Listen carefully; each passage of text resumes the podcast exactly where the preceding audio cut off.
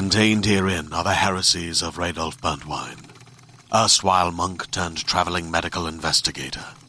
Join me as I uncover the blasphemous truth of a plague ridden world that ours is not a loving God, and we are not its favored children.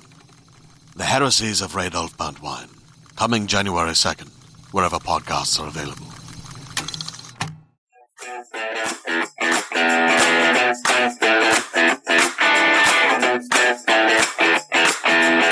You're listening to season five of Mother May I Sleep With podcast. I'm your host, Molly McAleer.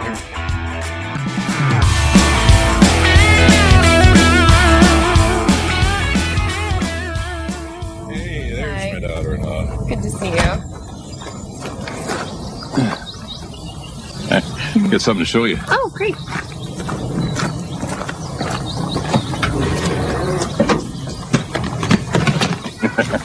Aww. Is this for the girls? For the boy.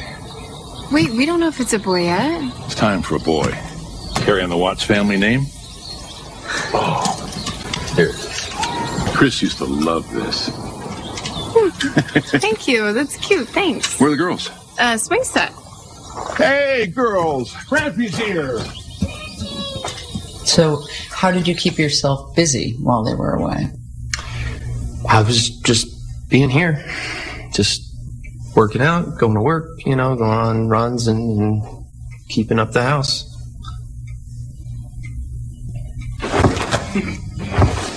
Stop. Who keeps calling? Shanann. Mm-hmm. Come on, let me see that one with you turn around. This one?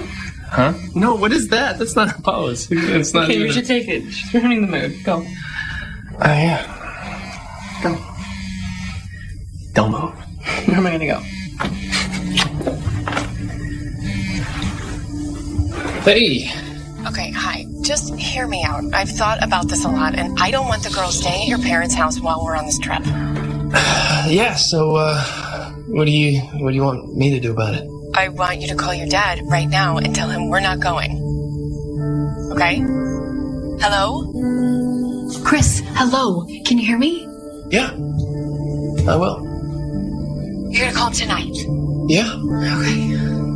Thank you. That's all I ask. Just. Uh... I'm sorry. Honey, I don't feel good. I've, uh, I'm so tired. And I'm. Are you okay? Yeah. It doesn't really seem like you want to be talking to me. Yeah, just, um, long days at work, you know. Worn out. Okay. Get some rest. Don't forget to eat dinner. Oh, by the way, I got an alert from Visa that there was a charge at a place called the Wheelhouse. That was me. Yeah, why?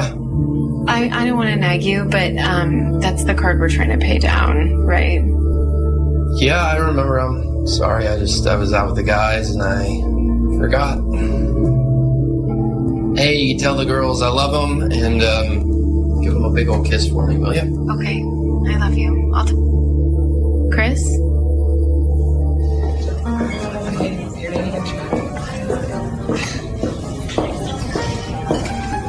All right.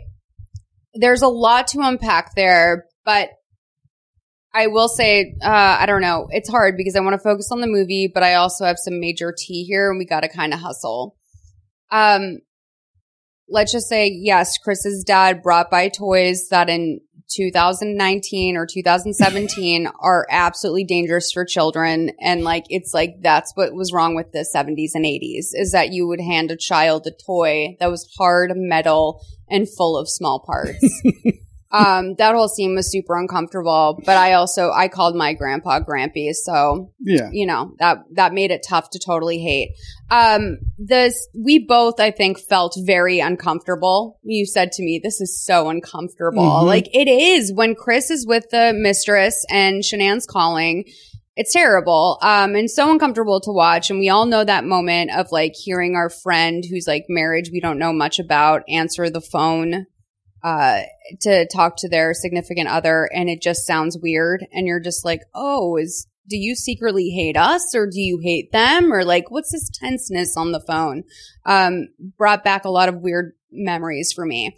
But the thing I want to tell you is that this stomach ache she's having in this scene was actually a recurring issue for her. And it, I think, first started the day she arrived in North Carolina and then showed up again when Chris was there. And that is because Chris admitted to giving her 80 milligrams pills of Oxycontin because he found out that Oxycontin can, can provoke a miscarriage. Holy So he had been trying to get her to, oh, like to basically OD on Oxycontin and miscarry.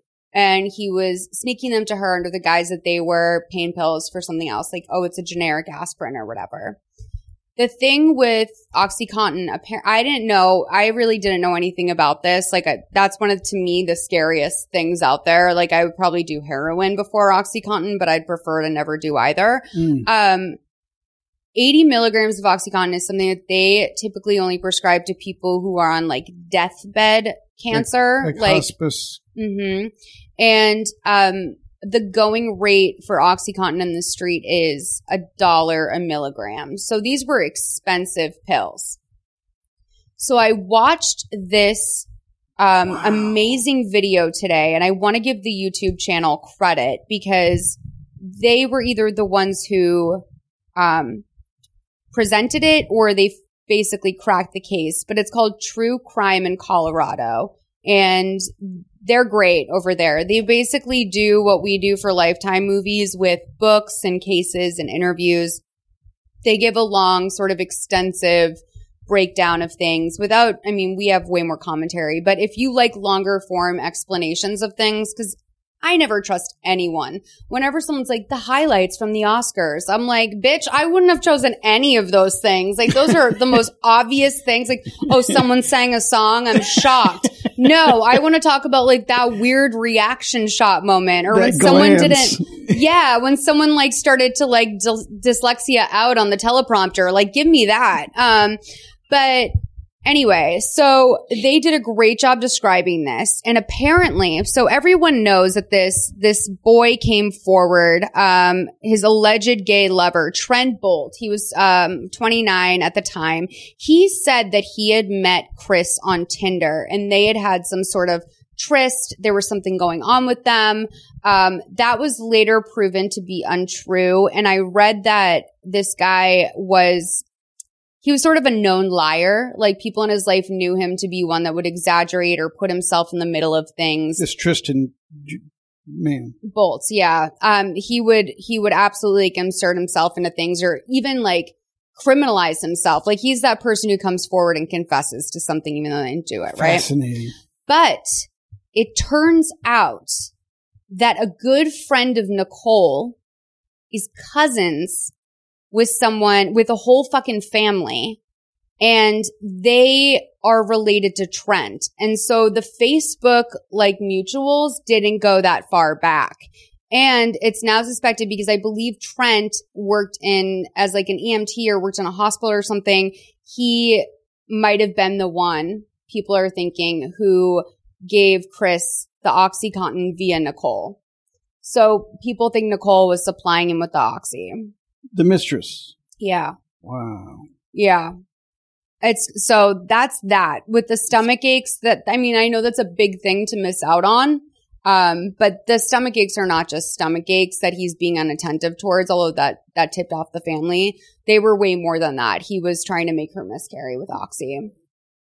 What? Crazy. Just That- get a divorce. Like, just get a divorce. Well, I mean, yeah, that's the answer to half the shit that happened in this movie, especially the end. It's just like, yeah, so like, what are you doing, dude? I don't know if this is like so fucked up, but I also just want to say I feel like he told her like right around the time that she could no longer get a legal abortion that like he didn't really want to have the baby. And it's kind of like, I'm not saying that she would have gotten one. It seemed like she very much wanted to have that child, but it definitely complicated everything.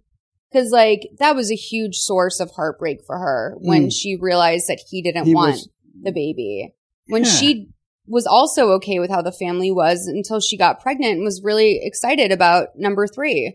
Um, it, yeah, it's just he's so fucked. We see Chris and Nicole out for another uh, nice dinner, but this time he pulls out the company gift card his work friend gave him to celebrate Nico and pays the bill with that. So this is the new plan. He's going to pay for the dates that way.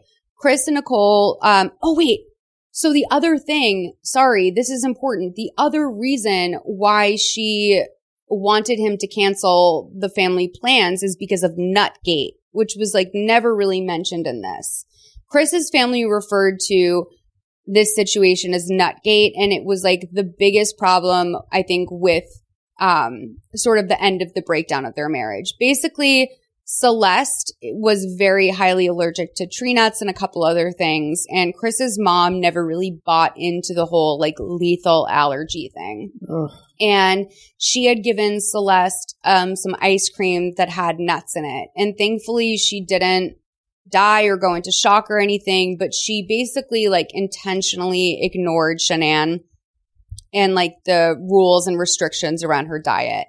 And that sent Shanann obviously into a frenzy where she was like, I can't fucking trust your parents Yeah. around my kids because I think his mom even went as far to say that like, you can't always get what you want to the little girl. Like she sort of like then teased her a little bit about not being able to have the ice cream and that really caused some major tension. Ugh. And you just, you know, those people, the ones who are telling a lactose intolerant person to have the pizza anyway, you know, your friend who's been like, you know, perfectly maintaining a diet and finally reaching the goal weight they needed to for their health. And then their friends like, no, you know what? Have that beer, like eat that piece of cake. It's like, you're literally doing something that is going to harm this person's health. You're, you're not someone who cares about them. That's it. There was a, uh, it was going around a month or two ago. Um, I don't know, it was, the cut or some kind of, some advice, um, column type situation in, in some, something that was, it's pretty relevant. I can't remember. Anyway, it was about like a woman whose in-laws, mother-in-law refused to respect the fact that she was allergic to mushrooms and like went so far as to like keep serving things with multiple things with mushrooms at one meal. Like, like, and she, she had like a, you know, very serious allergy. Like it was just Right. bananas. And people, I see a mushroom is exactly that sort of thing where people will be like, oh, they just don't like them. Who's actually allergic to a mushroom? Like, you know, it's like that's, I can totally, that passive aggressive sort of, she's just lying about being allergic to them. She'll like mushrooms. I mean, I don't know what the grandmother's true. I mean, I don't think her intentions were to harm Cece. I think it was sort of just to debunk science and like prove that Shanann's over worried. sure. Yeah. I don't think it was this. Yeah. Yeah. I don't know. I don't know. So that was why she called all upset saying like you have to tell your father it's off. Um so yeah, it, I wish they. It was. It was hard that they didn't cover a lot of that in the movie, so it seemed very much like, why? What's the big? Why is she so upset about them staying with the parents? If you didn't know anything about the case, it's not gay, like- and like that is one thing that they had to cut out of the movie and I guess it still made sense, but for like people who have really tracked this, it's like, "Oh my god, how could you not include basically Chris's mom trying to kill Cece and then them basically blaming Shanann for overreacting. Um, so Chris and Nicole wind up going to Shanann in his house and they're there so that they, he can grab some clothes. And this is her first time sort of seeing like, oh, they have like a nice, nice house. Like, oh, it's like really neat in here. And she's looking at a picture of the kids and, you know, Chris is saying like, you know, it's super neat. And she goes, he goes, yeah, that's Shanann. That's her jam all day. Which I have never heard anyone say. that's her jam all day. Um, and she goes, the kids are cute too. And he's like, yeah, that's all Shanann too. Um, and at this moment, Nicole sort of seems to be personally affected by divorce. Like you get a moment where she's like sort of reflecting on her younger self. She's looking at a picture of the kids and she says, you know, divorce isn't easy and I don't want to be responsible for destroying a family. And she says she wants to go home. She doesn't want to be a part of this. He should work on his marriage. Um, and Chris sort of starts to run after her, but it's half hearted. Now, the thing with this is that a lot of people are saying that whenever Nicole would say work on your marriage, because she would always say that uh, into the investigators too. She would say, I always would tell him, like, you know, you should work on your marriage. That would be a good thing for you. That'd be good for the girls. People say that the way that she most likely was saying it was like almost as a threat. Like, yeah, go work on your marriage, like a belittling sort of passive aggressive thing, and that it was never true concern. Uh, okay. Um, okay. That's it. Yeah. See, that paints another. It's another little layer of the onion that the you couldn't fit into the 127 minutes. And the other thing was this was sort of based off of a time where she and Chris did get into a fight at the house and he didn't run after her, which to her at the time was like scary because she was like, I thought this guy really cared about me Mhm. and he doesn't give a shit. Um, so Shanann talks on FaceTime with one of her friends about Chris. The girls are playing right next to her and she tells them that, you know, he's probably just freaking out about the new baby. Shanann isn't sure because he seemed so happy before they left. Her friends say that when he gets to North Carolina, things will be different. Marriage is about ups and downs. Good friend. Of course, that's our, our girl, um, Amber slash Amber. Nicole. Amber. Um, so they're camping for the weekend, um, Nicole and, and Chris. in a parking lot. And they're, yes, at White Sands, this beautiful place that was in Nicole's book with Bali. Um, and he's like, you know, he's like, they're having fun. They're setting up the camping spot. They're like woohooing. And then he goes off to a rock by himself and Googles when to tell someone I love you. Yeah. And that's real. He Googled that. He also Googled like, what does being, what does being told I love you feel like? That was another thing. Holy sh! I didn't know that. That's some sociopath shit. That's like learn. That's like absorbing Yeah, like an- reactions from television. It's you like know? an, yeah, it's like Splash, like the mermaid watching television, or, or an alien. Coming God, I down wish. I I wish that this ended with so like magically. s- swimming away. If Chris was a merman, I could almost forgive him. Like I couldn't, but I'd be like, you really fucking miss the ocean, man. Like you got put into some spell that made you have human legs and live out a life that you weren't prepared for.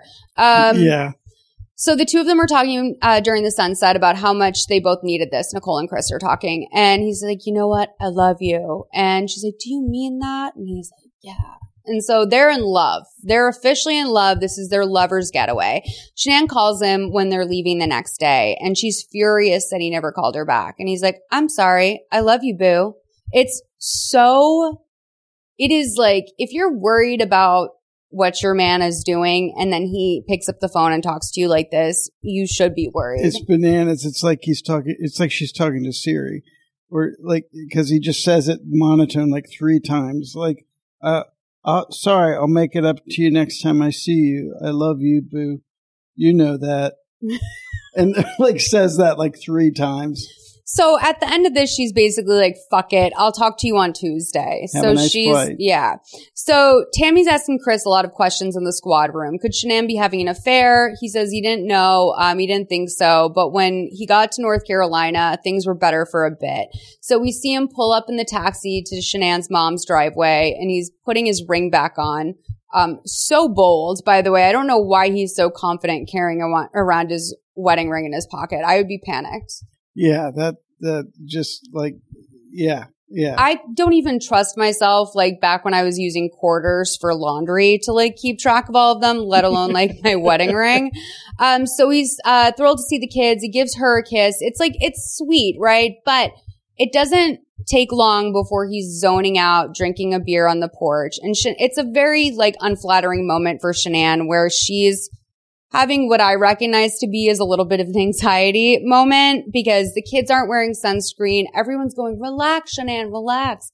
They're fine. We have plenty of time to get to Myrtle Beach. And she's like, it's not fine. The sun's out. My kids don't have sunscreen on, which It's is a person, yeah, as a person with anxiety, I relate to that Totally. because I'm like, n- nothing is happening and everyone's telling me I'm crazy. Um, so and he's checked out with his beard. Oh, he is zoning. They even give us a nice little visual effect of him sort of like the noise being drowned out because he's drinking a Bud Light. And he is, this is their version of showing him like newly in love, where he's fully distracted. He's on his own train of thought. Shanann and him are driving to Myrtle Beach with the girls in the back and he is in his own world and she in her present world is sort of just looking at him heartbroken not really knowing what's going on in his head but knowing he's not there. And it must have just been so awful for her to like find out that all of her suspicions were confirmed. Like we're driving to myrtle beach and our daughters are singing my daddy is my hero and you're thinking about Nicole Kessinger or whatever her name is. Yeah, like yeah, it is just checked out and just and and I got a small pissed off vibe that it just that he has to be in this chaos when he just wants to be. because he's chomping on his piece of gum. It's like the it's like an attitude gum. Like he has it Yeah, to like sell the like. I'm fucking pissed, dog. Like I don't care about anything. Like fuck this world. Like I'm in my new one. Chomp, chomp, chomp. It's a very um. It was an interesting piece of gum to me. Mm, A well placed piece of gum. Yeah, good prop work. So she streams uh, from the beach later that day. During the scene, Chris is so attentive to the girls and having a blast playing with them on the beach, which makes it so much more obvious that he has no connection with Shanann. He doesn't care that she's there. Um, 3930 to 4212. This is the big heartbreaking scene. Carolina. It's the girls' first time at the beach. They're loving it. They're having the best time. Okay, so get to the booth early because these striped starter packs go fast. Bye. Thank you.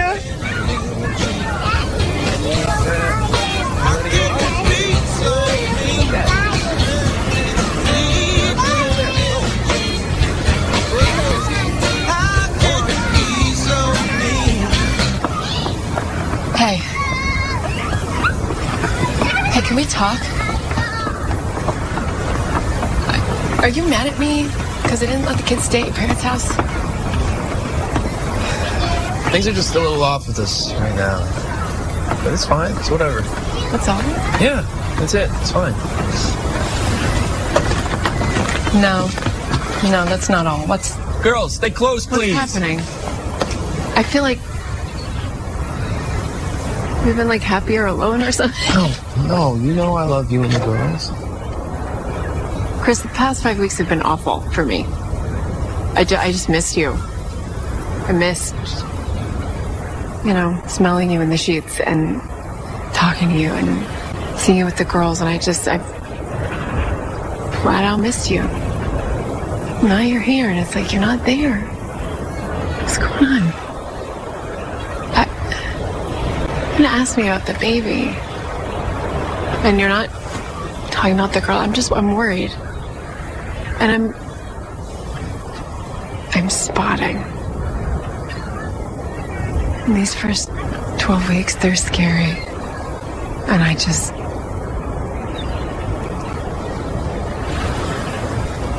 do you want this baby? I mean,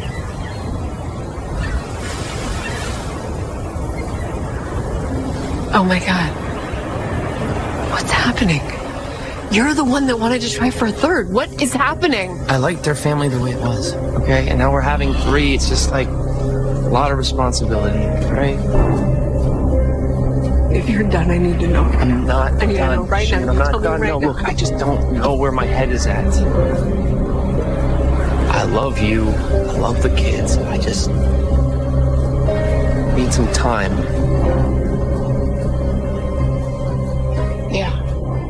Guys, let's get to the car. They caught some real type A shit there. Oh, I mean, that, yeah, that scene's heartbreaking to watch. And of course, this fucking piece of shit. I mean, this is the real, like, we hate Chris moment. Yeah. I'm done, bitch. I am done.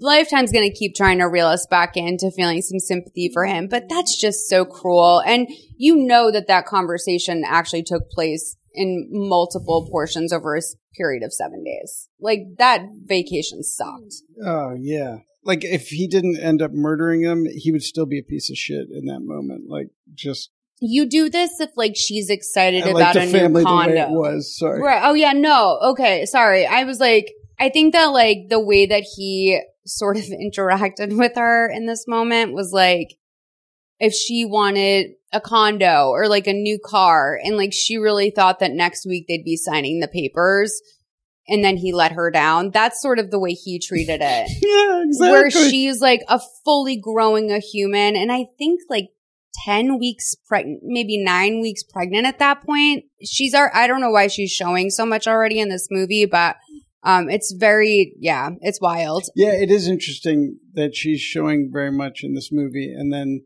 the surveillance footage in real life of her coming home the night she was killed is not. No, I mean, she wasn't that pregnant. She did have a baby two years prior, but she wasn't that pregnant. Yeah. Um, but they're sleeping in the bed that night at the hotel, and he whispers to her, I'm going to fix this. This will get better, I promise. Okay, so in the squad room, Chris tells Tammy and the male detective that it became clear once they were in North Carolina things had changed for Shanann and she no longer wanted to be with him. So they're like, if you, maybe did she tell anyone about that? And he says that she said she hadn't told anyone. Um, he says that he wanted to stay married, but she was very distant and cold. I don't know how he thought anyone was going to corroborate that statement because it just is so obvious what played out to everyone else. Well, yeah, Um, it's like it's like she he's not thinking like about friends that she might have had or that they could talk like yeah it's just or that re- anyone else had eyes or like you know it's like also that the girls probably could have said that there was something going on between their parents because it turned out that on this trip the girls were actually really cold towards chris. Really? Yes. Bella and Cece reportedly were very sort of just standoffish to him like they knew something was wrong um plus it had been five weeks since they saw again, yeah, at that age, like, you know, when someone's gone for five weeks, you have like the memory of a dog when you're that young. It's just like sort of like, oh God, oh, you? Oh my Oh. God. Do you remember how long five weeks used to feel when you were a kid? yeah That was a lifetime. So Nikki has been stalking Shanann's Facebook while they're on vacation and she calls him up and is like, what's with all these happy family photos? And he's basically like, it's her PR. It's not personal. Um, you know, we're over. You and I are on. I love you. So we see the patch, the pills, and the shake once again. When he gets home, he goes to visit Nikki, but the passion that was there is no longer. He wins her back in five seconds. Um, and then we cut to them both naked on the living room floor. Chris is rusting when Nikki tells him to look at something on her phone. It's a listing for a house rental. It's a nice place, lots of rooms for the girls and near their school. He's leaving his wife, he has to think about where they're going to go next. Um, this is true. She was out sort of apartment searching for him in the Brighton area, I believe it was called, which is like a, a slightly less expensive town near where they were living. Little does she know that they're already on like the verge of bankruptcy and already trying to sell their house. So she's like, what do you think about it? And he goes, I think that I would do you right there. And then I'd pull back the mm. curtains and I'd do you right there, which is like, that would just, I don't know. I have had men at times in my life speak to me like that and it fucking it's like it's like oh ew like it's like oh god. Like i knew that you were that way but like i didn't know it was like that was the most you like that was your thought of me. It's like very it's repulsive. It's like talking about a fleshlight or something like you know like uh, then i'll drag it over to the couch and then i'll take it into the laundry room.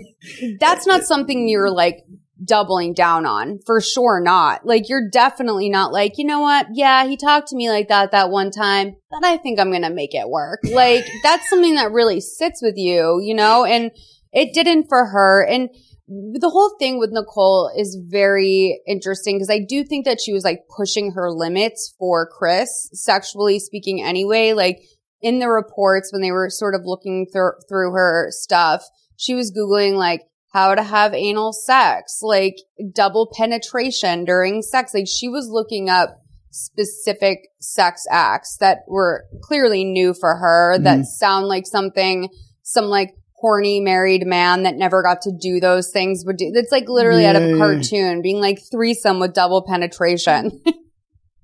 That's like something that probably someone wouldn't even want if it actually happened. That's like too much watching porn. Like things that like literally, it's like leave that up to the professionals. Like you're not in the X Games, bitch. I Like get to be in Cirque du Soleil tonight. it's like no one wants that. You have to pay someone thousands of dollars to, or maybe five hundred dollars to appear on a set to do that. Like, come on. So Shanann does a Facebook live stream saying that she and her girl Amber were going to be in Scottsdale, Doubletree that weekend, giving out Thrive merch the first 50 people. Um, she has some new water bottles, which is like, I was like, good for her. Um, Chris enters at the end of it and Shanann is very tense with him, as she should be. She's like, I thought you would be happy we're having a boy. So what we missed in, in the interim is the gender reveal, which was very unceremonious. I believe I, I watched it on Facebook, um, the Facebook live stream and I forgot how they did it, but it was one of those sort of uneventful gender reveals where it's like the balloons are like struggling to get out of the box and it's like, yeah, we're having a fucking boy. Like everyone saw the blue, but now we have to go through the whole routine of watching the confetti fly. Like it's so much. These gender reveals are crazy. Uh, yeah, at least no one died. Oh, well, from 100%. Did I, I don't know if I've ever told you guys about this, but my favorite gender reveal, the only gender reveal I truly stand, it did end in a crime. Um, but this man, um, filled a, a um, watermelon with a colored jello and it was like pink jello or blue jello and he filled an empty watermelon with it and then they brought an alligator onto the lawn and then they threw the watermelon into its mouth and it went chomp. and blue jello was everywhere and they were like woo and i guess he got fined because he brought an alligator onto his lawn which is like so many reasons why you can't do that Yeah. but it was, I was like, you know what? If you're going to go down for a gender reveal, like there's much worse things than feeding an alligator Absolutely. a fucking watermelon. Yeah. Like that's pretty, I can get behind that. Totally. I would do that without anything being revealed. I'd be like, let's get drunk and, and feed the alligator a watermelon. so he says that he was thinking about some things. They've been married for eight years. They have an anniversary coming up and two kids. He doesn't want to be the last, the guy who blows this up, right? He's aware that he's a cliche at this point. Um, he says he wants to start over and forget all about the last six weeks. And she's so thrilled about that. They're going to go to Aspen when she gets back. This is, this is something great. So Chris tells Tammy that on August 10th, we go back to the investigation room. He tells Tammy that on August 10th was when she flew out with Amber. Uh, Shanann was really mad about something, but he didn't have time to talk to her about it. He was so busy with everything at home, feeding Dieter, you know? um, so of course we cut to what he was really doing the whole time, which is getting action from Nicole in a booth at a restaurant. I've never moved to like a new state and been anonymous, but like I can tell you if I'd been living someplace for a year or so, I would not feel comfortable making out with a woman during daytime in the banquet of a fucking lazy dog. Do you know what a lazy dog is? Uh, I'm, I'm not. Sh- I've been to like little cafes that are similar that are called almost that, but I feel like I've been to things called Lazy Dog, but Yeah. I, it's definitely a Colorado chain. okay. And Nicole would go there with her father. Um, one time she and Chris went to multiple Lazy Dogs in a night because she didn't like the menu at one. Wow. But I, that's clearly like a cover up for something. We're just not sure what yet. Um, Chris has maxed out his company gift card and he's horny as hell. So he's like, fuck it. I'm just going to charge it on, on the card. Um, Chris is getting started on his lie detector test and Tammy is so about her business. I'm fucking obsessed with her. Um, Chris her. is trembling when he gets hooked up to his gear.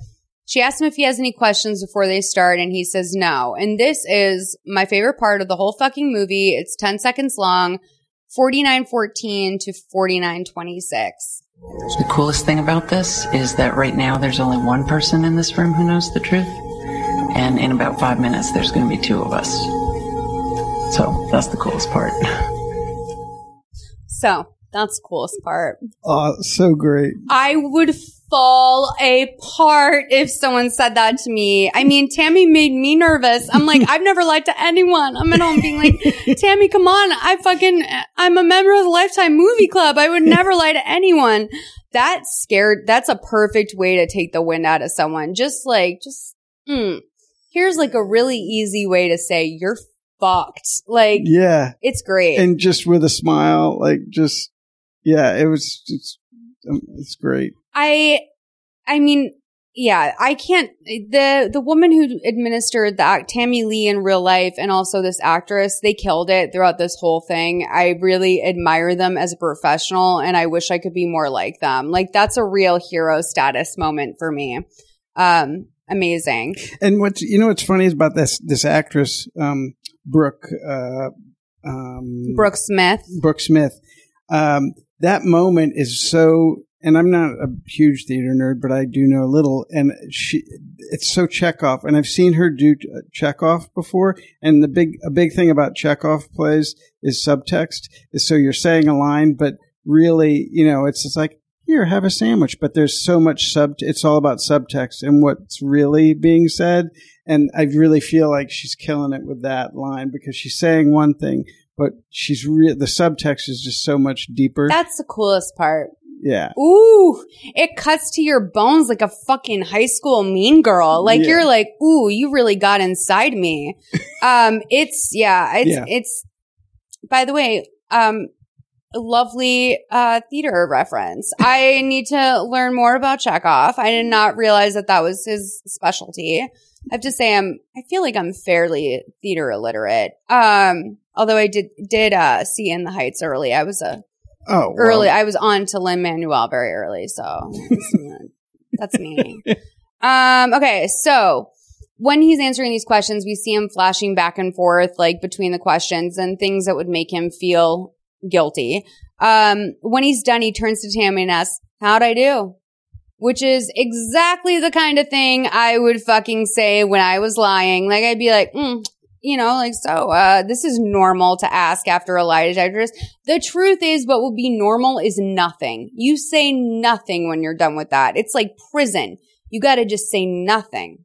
Yeah, yeah. Just, just like, just get me out of here. What would you say after you finish something like that? If you knew you were fucking lying throughout a lie detector test, like Oh, how would you have handled that? If I knew I was lying, oh, that's.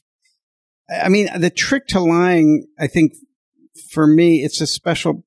I mean, I'm if I were to be a liar, and we've all lied to some degree Sure. somehow, but like, I mean, to be a really like good perpetual liar, I think you have to compartmentalize in a way where you're, you know, and acting is lying. So it's making yourself believe that thing that you know you're lying about. So you believe it so much that it's just your own truth. And then, you know, so I think I, I'm not sure that, that that's a, that's a really tough question. You know, the, the situation would, would really kind of predict what, what I would say, but it would certainly wouldn't be awesome. How'd I do?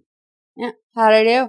Like, it's so uncomfortable. Wait, Ted, just so our audience knows who they're dealing with, didn't you, you posted on Twitter recently that you played a crazy person in, in test psychology, like when they Oh, were, Yes, I uh, for uh, about two years in New York, I I worked with um, the NYPD. It was actually it was John Jay Criminal College, and it was they the NYPD would had a hostage negotiation uh, department. You know, I remember detectives that were hostage negotiators. They would bring them in there to do these seminars. It was just kind of rebooting. You know, every you know six months or whatever, kind of like just let's let's get Like a let's just- refresh. yeah, just let's let's just work on our technique. So I would play various characters that they had to talk down. And they literally had a little fake door that it was just a door and a frame. And I would sit on one side and they would be on the other as if, as if, um, you know, uh, there was a barricade, you know, so they couldn't see me. Uh, but I, in one case, I had a, a baby doll and I had like taken a baby hostage on the subway and I was obsessed with St. Anthony and I thought that St. Anthony, the patron saint of lost things, had like, had, had, you know, told me to take this baby. And, and then, you know, that was like my, one of my most kind of, uh, the one I, a character I did very much, uh, and, and they would have to, and it was a series of checks and balances where they would try to, you know, if they went, if they went too far, then I would, you know, then I would get inflamed and be like, you know, and it, you know, and then I would look. There was a a, a, a moderator and I would watch him, you know, just because sometimes he'd be like, "Let's wind it down," or da da da da. But That's some was- real improv shit. it was awesome. I How did it. okay? I want to ask so many questions. I guess. All right. How did did you choose when you would open the door, or did I the had to- instructor tell you? No, it, it was a series. It was if it was like a a checklist in my head of like them hitting the right notes and empathizing properly.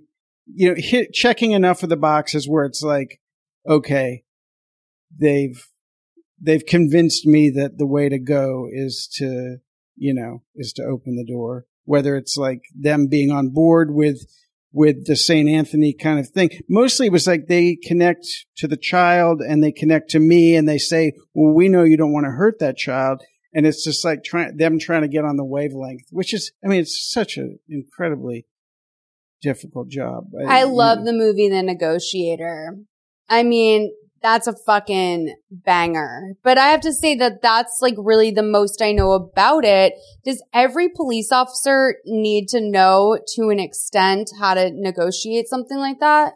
Well, that's a good question because we also would do, we would work with the recruits, the, um, you know the uh, the classes the recruits before they graduate they or or or the or they had just become officers and they bring them in that was we wouldn't do the same types of things but I would play like a guy on the street who was kind of um, they called him uh, EDPs like uh, emotionally disturbed Oh. pe- people um, so you know, like a guy who's waving a board around who thinks he's possessed or something, and, and they're having to deal with that and kind of.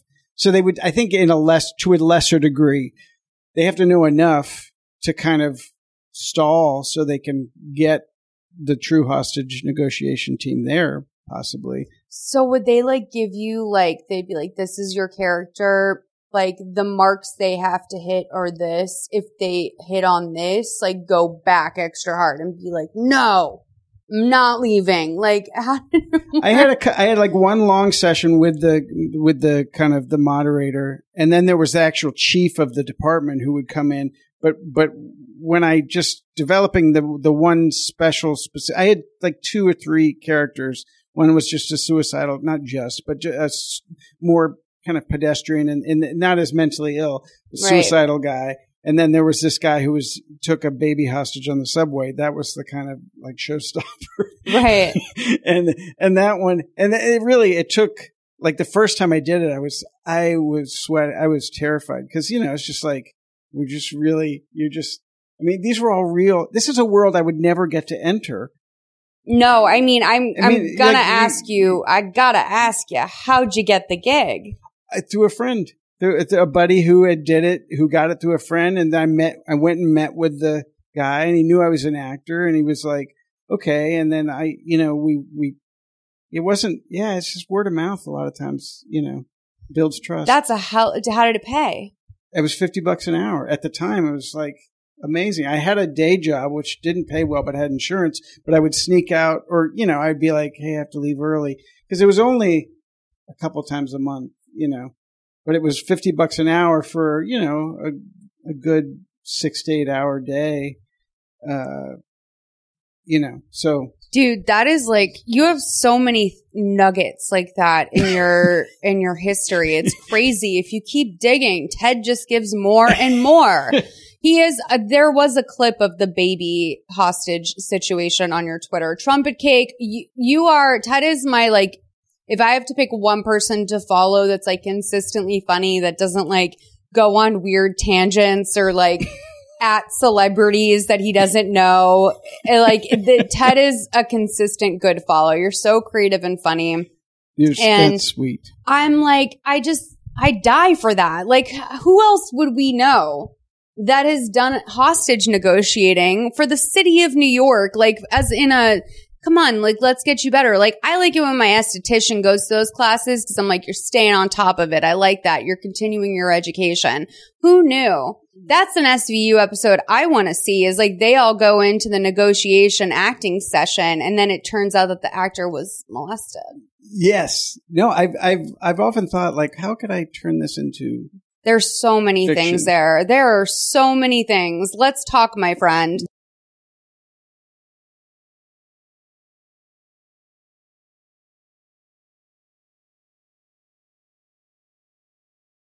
The night that Shanann returns from Arizona, we see some footage from the POV of their ring doorbell. And like, as you guys know, the ring doorbell was a thing. Um, then when like right as she's about to enter the home, Shanann gets to the door and then her body just sort of vanishes. And it's like, we're going to f- vanishes. Funny that I should use that word. It's like then she, she sort of disappears like a, a ghost, I guess. And then we cut to black and we hear the beginning of like a police radio call. Um, I do think it's very interesting how this worked. That Amber lived right next door, but she drove Shanann into her driveway, pulled out, and then pulled around to her house. I mean, I guess that just goes to show that Amber slash Nicole was like an incredibly attentive and thoughtful friend. Were they Um, were they right next door? I think, I mean, they were neighbors in Yeah, this sure. movie. They, okay, so it's, it's not completely clear to me. It seems like the neighbor was not, the next door neighbor that had the, The footage. the footage of his truck was not married to Nicole, but I thought that they were married. I kind of thought that was, they seemed like a good couple. Like if things don't work out, I mean, maybe the two of them can get together because they seem to have their, you know, minds in the right places. Um, but Nicole and her teenage son were in the driveway the next day. We're going to hear like the police being called and then we're going to see, um, Nicole slash Amber, uh, and her teenage son. The teenage son is in the mix. Well, in the in the um in the real footage, uh, I think it was harder for me to tell who the son was. Like in the actual body cam footage, like this, they make it very clear here the the age difference. In the in the in the original footage, I think I was so distracted that I couldn't. I think there was a moment of like, is that her husband? Who is that? Like, Yeah. and maybe I'm just not- No, it's very like um it's very It's a lot to like flyover state teen. You know what I mean? Oh Yeah. god, is that terrible to say? He just looks like he looks like honestly what I said to Sammy was that he looks like maybe a 19-year-old or 17-year-old boy that has literally no reason to care about this except that he's a good kid and he understands the severity of the situation. Like Yeah, that seems to be the thing is that right away, fucking everyone turns on Chris. Like it was like, no dog, we were here for Shanann. You're nobody. And I, I mean, I think that's pretty amazing. Like just the way that they really stood up for her and the teen's son sold it for me. Like I was like, even the teenager cares. Okay. This guy's a fucking monster. yeah. You must be Amber. Yeah, hi. So what's going on? Um, so, uh, my friend Shanann and I were on a business trip this weekend. I just dropped her off at 2 a.m. this morning. All right. Um, she's 15 weeks pregnant.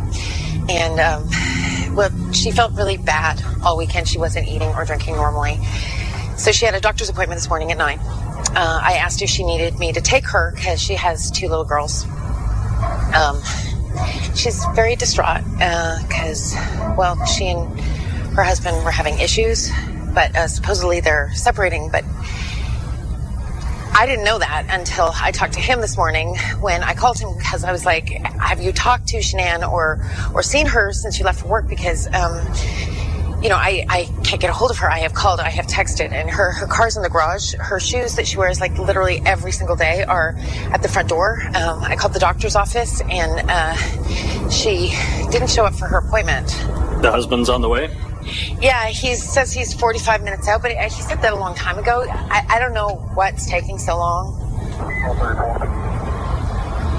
You can't just enter? Or? No, I need permission from the homeowner. Doesn't change anything that she's pregnant. No, uh, the grandparents could have taken her and the kids somewhere. Her phone could be dead. If I saw her laying on the ground, it'd be different, but I just can't violate the homeowner's rights. Oh, okay. Alright, that'll work. That's him. That's Chris. That's Chris's truck.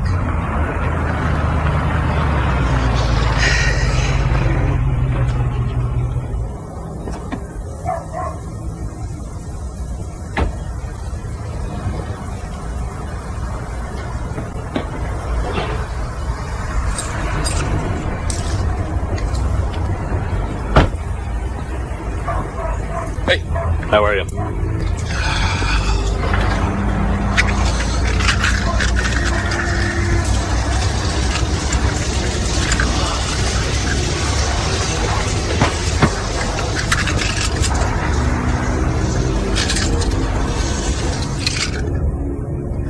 Is this the only car she would drive? Yep.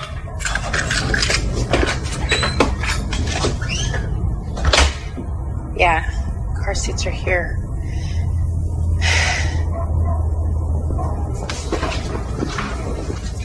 You mind if I come in, Chris?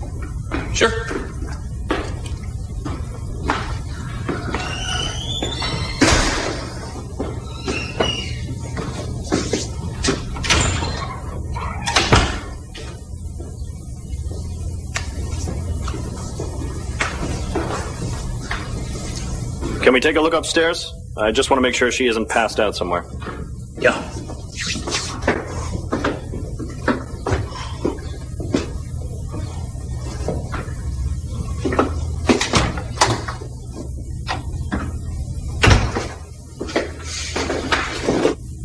I found her phone. Her, her phone's here? Yeah. Her phone's here. It was under that pillow there, I think. She doesn't go anywhere without her phone. Do you know her passcode? It used to be 2386, but now it's six digits. The baby's due date.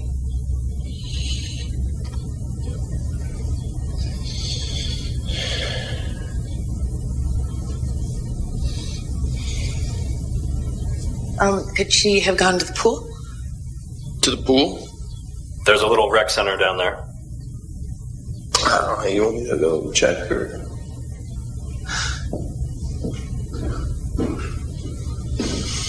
Are you going through any marital issues? We're separated. She didn't tell me that.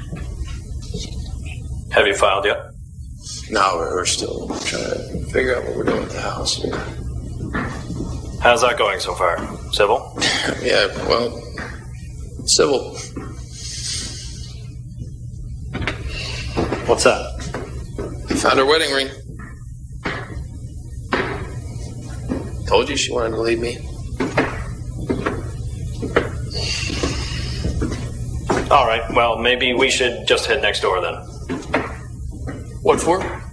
So Mm. everything is right about the way that they made this. Chris Watts is, he handles this so fucking poorly. Like the first thing you do when you're looking for someone missing in a house is you run upstairs, right? The bedrooms, like the areas where you're most living.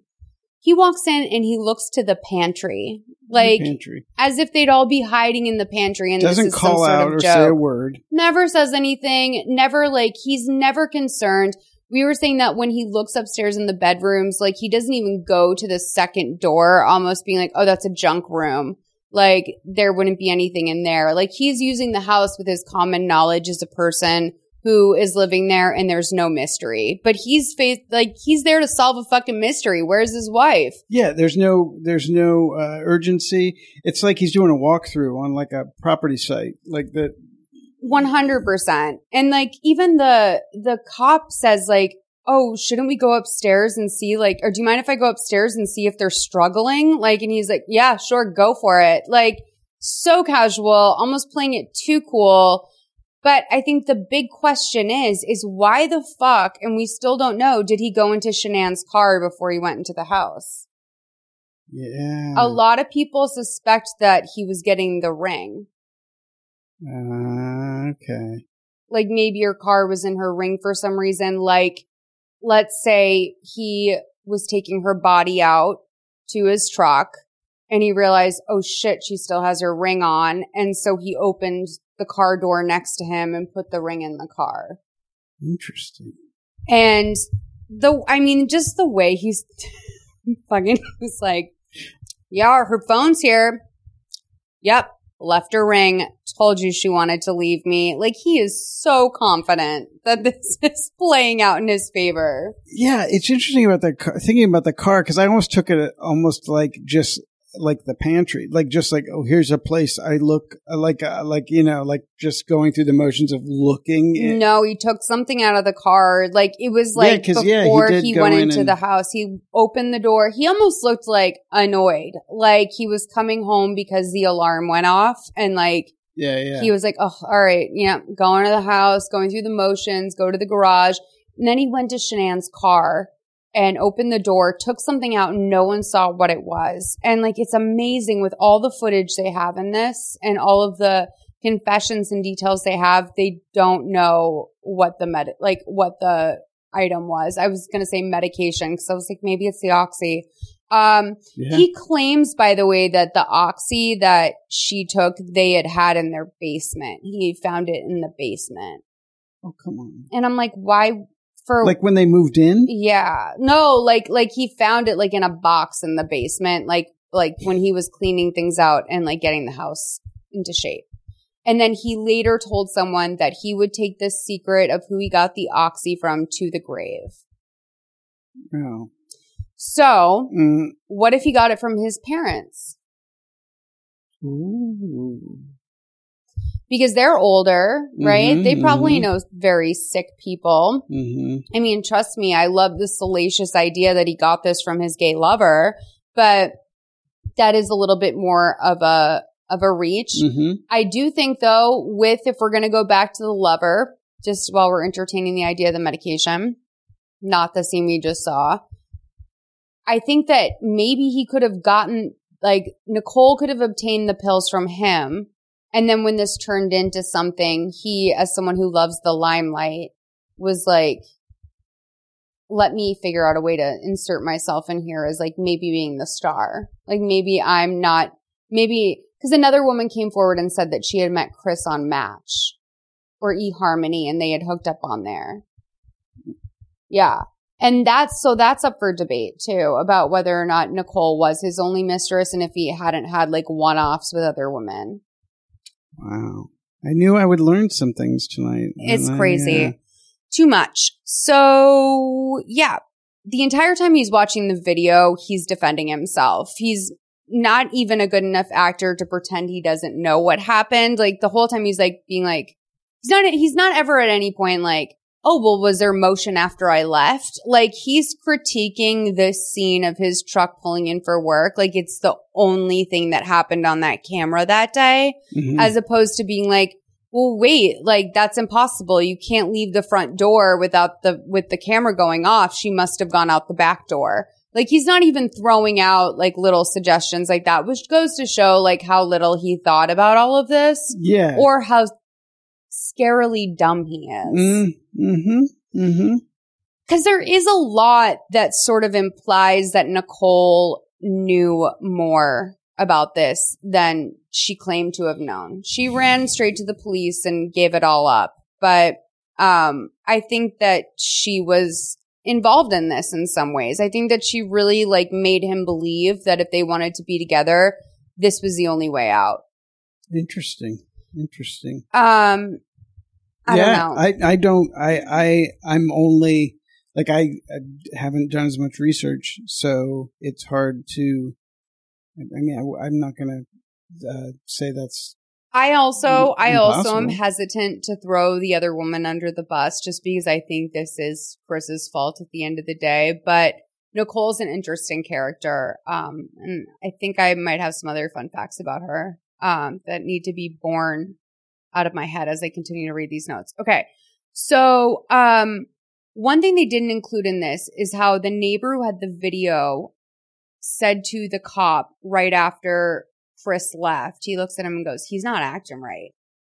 Like he's not. And the cop is like, oh, uh-huh.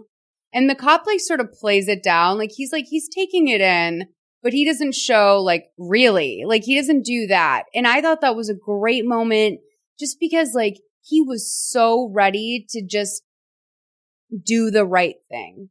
He didn't give it. The neighbor was like, he didn't want to defend Chris. He was like, you know what? He's, this isn't normal for him, which for someone who's such an unremarkable character, it's hard to imagine what a not normal is for him. But for the neighbor who sort of casually knew him in passing to know that, and for Nicole or uh, Amber, who's a better friend to her, like they all like immediately turned on him. And I think that's, I don't know. I just think it's so interesting. Yeah. Um, so we're going to cut back to basically where we started, which is Chris giving an interview to the local news about Shanann's disappearance. Again, it's the Scott Peterson sort of deal. Um, he, Chris, uh, again, it's not arrogance with him. It comes off as pure stupidity. I don't think he did this to, as a, as a matter of like pride or anything else. I think that, and I think you can tell that sort of in his performance is that it was so something that he didn't know how to interact with. Um, oh, this is the thing. So the big tell in this interview was he said when he came home the night after the murder, that the night before this interview, that the house felt like a quote unquote ghost, Ghost town. town. And then he also said she just vanished. And vanished was a word that the press really grabbed onto. Um, and people consider that to be like a really loaded choice of words. I probably, honestly, when I look at that, I'm like, I probably would say like vanished. I'd be like, it's like they vanished. I don't know. Maybe I wouldn't. I just think that he, I think that he is dumb enough that he would have stolen it from like a 2020 Yeah. it was a you know they just vanished overnight like thinking that Yeah. next it's thing like we this- know he's like mimicking like a smarter person trying to get away with this, like just how to act innocent on camera. And- Yeah. But he's just not realizing he's just stammering his way through it. Like, uh, you know, josh Mankiewicz ain't showing up honey you know what i mean like you're in on this on your own okay? you're in Keith Morrison town. you wish you had some Keith Morrison action in your life. No one's better than Keith Morrison. Keith Morrison appreciation. Mhm. So, um, he finishes up the interview as the cadaver dogs are going into the house. Oof, I'm sweating. Um, and he gets a text that takes his attention away for a moment. We'll find out later. Yes, he was texting Nicole throughout this entire day while all of this is happening. Nikki, we see though in this movie, she's at home and she's watching this interview and we see her slam her laptop shut and she's distraught. Like she's like, not my man, not Chris. Um, here's the other thing about Nicole, right? She was already Googling, do people like Amber Frey, Scott Peterson's mistress, Amber Frey book deal. So right away, what? She's trying to figure out her marketing strategy. Mm-hmm. Yeah. wow. Uh, Yeah. Oh, yeah. That's a whole thing is like her Google searches immediately started to, while two weeks prior she was Googling wedding dresses. Now all of a sudden she's Googling, Amber you know, book can, how am I to, how am I going to look in this? But the thing obviously with Amber Frey is that she was stunned. The reason why we love Amber Frey is because she came forward and she didn't need to. We probably would have, especially in that day and age, never have found out that Amber Frey existed but she was the one who came forward and like blew that up. That is not what happened with Nicole. Like we all knew he, Chris is a dirty dog. So he's FaceTiming with Nicole and he's on Cece's bed. Okay. Upset. And he tells her, she's like, stop lying. Where were you on Monday? And he's like, there was a leak at the site. And she's like, where are you? And he's like, on Cece's bed. Where are the sheets? The sheets are in the wash because they were stinking. Okay. And like, by the way, Shanann looks like someone who changes sheets like bi-weekly. Mm. Like that woman's striving it up, fucking washing this. You know, she strips those beds every week. So Mhm. once they hang up, there's, she's just there like panicking for a moment. We see her sort of having like a crisis. Um, and this is all again, what people were really upset about on Reddit and all the other places I looked, the YouTube videos I watched is like, Nicole wasn't concerned for anything but herself. And that seems to be the popular attitude is like when she goes in on these interviews, basically, you know, she won't even say Shanann's name. She'll be like, she refers to it as like, instead of Shanann's car, she'll be like, oh, that house or Mm. that car. Like she doesn't say like Shanann's car or their house. Like she ref- basically makes it sound almost like Shanann's the other woman Mm. and she, you know, is again shows signs of being flattered that maybe he would kill his wife to be with her. Um, She basically makes Not Shanann sound like Not good optics. Oh, just it's it's like it's a bad scene. And the other thing too is that when she came forward to the police, and this also doesn't make it into the movie, is that she went in to do an interview like on her own will. Like she went in and presented this part of it. And she brought her dad. And her dad is not a lawyer from what I've been able to suss out, but he does sound like someone who went to law school. Like maybe he passed the bar and he doesn't have like his license up to date, but like he would stop the detectives who were asking her questions and being like, I feel like you're asking leading questions.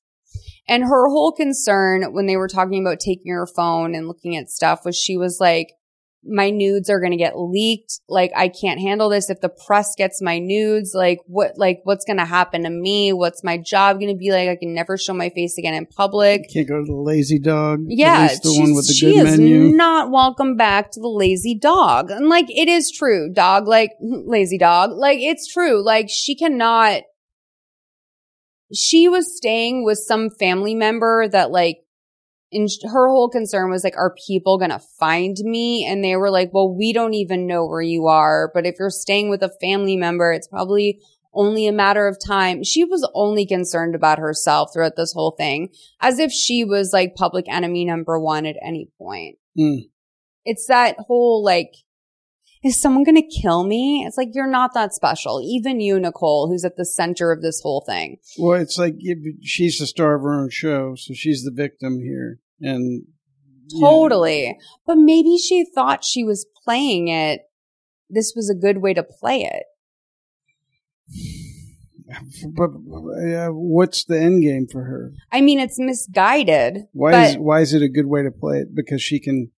Because I think that she is trying to distance herself from the situation and make herself seem more caught up in it. Mhm. Because she, despite the fact that we now know that she had been Googling Shanann for like a year before she and Chris ever got together Yeah, that's bananas. she made it seem like she didn't know until they were like dating for like a week or so that he was even still in a relationship. She had trouble saying her name. Like, I mean, it is a hard name to pronounce. Which is truth. Here's a little tea on that. So there was a friend of Chris's who we can only take that so far. Like that only means so much. But he said that Shanann's mom would pronounce her name Shannon and that Shanann made it S-H-A apostrophe A-N-N instead of like S-H-A-A-N-N, which is, I think, just regular how, she- how she spelled it. Mhm. She made it that after her first, I think she was divorced. So like after her first divorce or first like major relationship, part, like pardon me if I'm wrong. I'm, I do believe she was, this was her second marriage. She added the apostrophe Like as a like a new, yeah, new me. Yeah, yeah. Instead of Shannon, It's I'm Shanann. Shanann. Um, it gives it a little flair. Yeah, a little touch. Eddie. Eddie. Eddie. I, what is this, Eddie? Oh my god. um, so we're back in the investigation room, and the table is set up with four chairs, and the table's up against the wall, like the shorter end of the table. And Tammy is sitting across from Chris at on the um, sides facing basically towards the door, away from the wall. And then when Tammy comes back in, she sits down in the seat that she was, and then the new detective, whose name I think she says is Chris at one point, but I think it's like Detective um It is, what is, uh, Eddie. No, it's um, Officer Conrad. Officer Conrad. Okay, so I think see, I think his name might have been Chris too, because there's like two Chris's and two Nicoles in this story. Yeah, okay. That would make sense. Because when Tammy comes back in, she's like, I brought Chris in. And so, okay. So Officer Conrad, um, basically comes up to Chris, who's sitting on the opposite side of the table from Tammy and says to him, can I sit next to you? Which makes Chris Watts scooch down a seat. So this is like classic psychological manipulation is making the person that's being interrogated feel like they are physically, literally boxed in. Boxing them in. Yep. I can't, I mean, I would like to think that after all of the video I've watched of these things that I would kill it. Like I would like to think that I would stick that landing. Like I would just kill it. I'd be like, uh, nope, I'm not boxed in. I would like go to some psychological place, but like it takes a real, it takes a real calculated person to get that far. It's like you can't, it's so hard to be. I was in a Bally's, a Bally's gym. This is 20, 25 years ago, but they, I, I took a free tour with a buddy and they, they got me in the, then they got us in the office and it was like the guy, they were trying to sell us membership. It was the guy behind the desk and then these two other muscle men and it, and they they basically just bullied us into joining Bally's. And thankfully, I was smart enough to look at the contract and see that I could get out of it, you know. But like they were not letting us leave that room until we signed up for a year membership, and uh, it's just it's it's very hard. It, it's hard not to join. Not only are you joining, bitch, but like try to cancel that. Like you literally short of calling your credit card company and reporting fraud, like there is like, it is so difficult to quit. It's like when you call Time Warner or whatever and you say like, I want to cancel my cable and they're just like, how about free cable for a year with all the movie channels? and you're like, all right, fine. And like, meanwhile, you're paying for that box every month or whatever it is it is such a scam and such a racket. And honestly, those are thrive tactics. That's some MLM shit. Yeah. What do Yeah. you think the manager gets? Like, do you think that they do it by like how many memberships you can get a month and then you get up the at Bally's, for example? Oh, I mean, yeah, it's.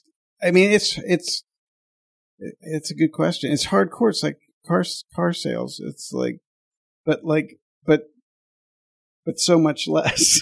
Right, right. And it was like you know, I was twenty two or something crazy. You know, like yeah. It we was, all have such high hopes when we're joining gyms. uh, yeah. I like remember. think- oh, sorry. Go ahead. No, no, no. I was just going to say, I don't think I currently belong to a gym in where I work that's very reasonable and very accessible, but I haven't joined one. I've never been a member to it since the Bally's incident. That's what we- Where, uh, where do you? Where's your office now? Burbank. Area. Burbank. Okay. I was gonna say the classic is that Gold's Gym in Hollywood. That's Mm. like the classic, like affordable slash like. I know from my gay BFF, it's like kind of a meat market, but like it's like a hipster meat market and a weird like, are you a Hollywood gay working out or are you like a dad? Or are you just like some random guy who does steroids? Or like, you know, are you some local girl like me who's lost and joined a gym? Like, I, okay, Ted, I joined the LA Fitness by the Arclight. Like, you always have such great hopes for yourself, right? Like, I, when I got my job at Two Broke Girls, I was like, oh my God, I am like fucking killing it in my new Corolla. and I am going to drive to the ArcLight and I'm going to get that LA Fitness membership right next to the ArcLight. And that's going to be my life. I'm just going to go see movies at the ArcLight and then go pump iron. Okay. So I join and I joined partially just because they have a pool because I love like to swim. That was my growing up thing. And it's like the best workout for your body, right? So I was like, I'm going to join the LA Fitness by the ArcLight. I join. I like go and like bring my gym bag that day to work out for like an hour. I was there for like 30 minutes and I just, I can't handle being watched because I have really long limbs and I know everything I do looks fucking awkward. Like I need to work out like in prison. Like I need to work out in a place where like no one's fucking looking at me, right? And so I turn around after 20 minutes and I quit the gym. I was like, hi, I just joined like an hour ago. I want to quit. And I got out of it. And that was probably the easiest and only way you can get in and out of a gym contract is if you quit after being there for half an hour. and if you show them, like if you get up there and they get to see you uh, I was like, look, I tried the elliptical in front of all these people. I'm freaked out and I want to go home. like I'll buy a Lipton iced tea but from the fucking vending machine before I leave and that's it. That's all you're going to get from me. Um, but I will say that is a nice con to run. Like if you, Mm. if you have a credit card that can like pass the test, you're going to get that refund on the first day. Maybe driving around LA and joining different gyms for 24 hours, maybe there's something in that. Absolutely. Think about it, a guys. documentary, if nothing else. I do want to tell you about this while we're on the topic of Amway, which we talked about three hours ago. Um, I have found a great way to do Amway. That's not Amway. Um, extreme couponing. Now, I found out that a lot of women, and this is my, my thought, if you're thinking about joining something like Amway, I have found out that there's these extreme couponers that coupon so hard and get so much free stuff that they have like weekly yard sales where they sell all of the dial soaps and all of the whatever else to their neighbors at like three, two to three dollars cheaper than they sell it in the store. And the neighbors come out like crazy. They're buying up the soap and all that stuff. And all of this stuff is, are things that they basically got for free Yeah, from yeah. couponing. I think that that's the most brilliant idea in America. If you're going to spend all that time, like doing the Facebook, recruiting people from high school, if you're going to spend all that time doing that, you got to just extreme coupon. Yeah, they, and there's shows. There's shows now, right? That have been on. That's how years. I found out Like, about the the yard sales. Wow. Isn't that so smart? Because they always show people like basically doing disaster preparedness, but like yeah, it's yeah, not. yeah, or like yeah, or hoarding, and then you, you like having to front and throw out, like or whatever. Yeah, that's uh, yeah. I mean, that almost almost makes it worthwhile. I mean, if you've got to throw 40 hours a week into something, at least make it something where you're almost definitely going to be profitable. Yeah. Oh yes. Have you seen the LuLaRoe shit? Like, Mm. have you, Vice did a documentary about it. It's like this company where you just buy patterned dresses and leggings and stuff and you have no say kind of over what comes to you. And you have to spend, I think, $1,500 to get in on the ground floor. And then at least half of the stuff you're going to get is like hideous. And per every lot that you get, there's maybe two to three items that are called quote unquote unicorns, which means they're highly sought after uh, items with like perfect patterns. Because a lot of the times the patterns are not lined up. So it's very big in like the fundy community or like the Mormon community or like places where you need to dress conservatively, but like pulling off a pattern is really fun. So they Amazing. get all these wives in on it and LuLaRoe bankrupts these families like fucking crazy. Allegedly, like I can't say for sure, but go online and look. Like it, it's these women wind up with like so much like fabric. I can't imagine if they like how many patches they were sitting on in that house. Cause you have to invest thousands into the, to the product in order to be able to sell it. And then a lot of the times, obviously, they put in a lot of filler product. Like, what if Shanann wound up with like, you know, 100 lemon bars and when birthday cake bars are the ones that sell the most popular? Yeah. What are you gonna do? You're gonna, you're gonna be burying those lemon bars. Vicious cycle. It's a vicious cycle. I have to look that up. Um, okay. So she does say to Chris at this point, basically, that they knew all about Nicole the whole time. Um, they knew all this shit, you know, blah, blah, blah. He is lying. Then they start to do this great trick that makes so much sense to me now that I've seen it play out in real life. Um, which is that they basically start to give him different examples of things that could have happened, right? Like maybe, you know, you seem like a really good guy, appeal to the ego. You seem like a really good guy. Maybe, you know, you walked in on Shanann hurting the kids and you wanted to cover for her. Or maybe, you know, you saw her abusing the kids in this way and you were angry and you had to, so they start to throw out some scenarios that will make his dumbass mind think to himself, okay, if I can roll with Here's a story like that, yeah, like I can, I'll make myself sound like less of an asshole. I had in my notes the pin it on Shanann angle. Yeah. And you're still going to prison for fucking life. Like, let's get real about one thing. That is truly appealing to a narcissist because you're just trying Because to. you're the hero in Mhm. that scenario. Absolutely. Like, Um, I sacrificed myself for my kids. Look at this monster was attacking my kids, and I, I stopped her. Well, I didn't, but I tried. Yeah, like oh, it was rev- it was like revenge. It was an act of revenge. It was a snap moment, like where you just were like, I'm gonna do the same thing to her that she did to the kids, and he completely caves when this happens. Um, Just quickly before that, right before that, he uh, he they tell him he failed the polygraph, and he says, um, Tammy, he denies everything. Still, she says, Tammy says that eventually he'll tell the truth. Um, he admits cheating on her on on Shanann, but says I did not hurt her. I fell in love with someone else. And then they say, Chris, in the interview today, you weren't asked about infidelity. Nikki called and told us everything.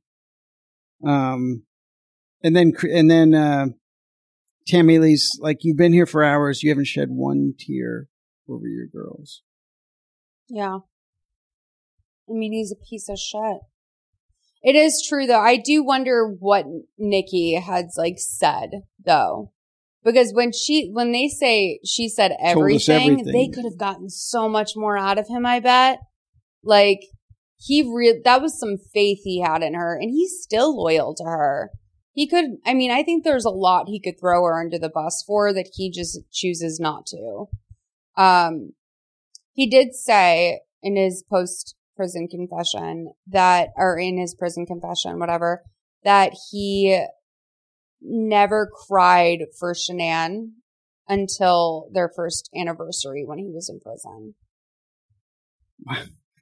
Yeah. Huh. He was like, I cried. I cried about the girls. He said he never cried for Shanann. Which is just, I mean, how do you, uh, they should have been divorced. Like these were, I mean, yes. Well, yeah, and then and then I cried at their our first anniversary. It's like that just smacks of like just telling tales. Like you cried because you got caught, dude. Totally, totally. Also, like date, pe- like people get hung up on dates. I'm like, Yeah, that's just like some just that's narcissism. you're again. looking back on the day that you married this girl and now you killed her and you feel bad for the young version of yourself that had the whole world ahead of him and you fucking botched it. Um, so Tammy goes out to the hallway at one point to check on um, Mr. Watts, Chris's dad, who's Ed, Eddie. snooze Eddie, who's snoozing in the hallway. Again, these people are like literally like these are the questions people ask. Like who can sleep during something like this? Who can be concerned about X, Y, or Z during something like this?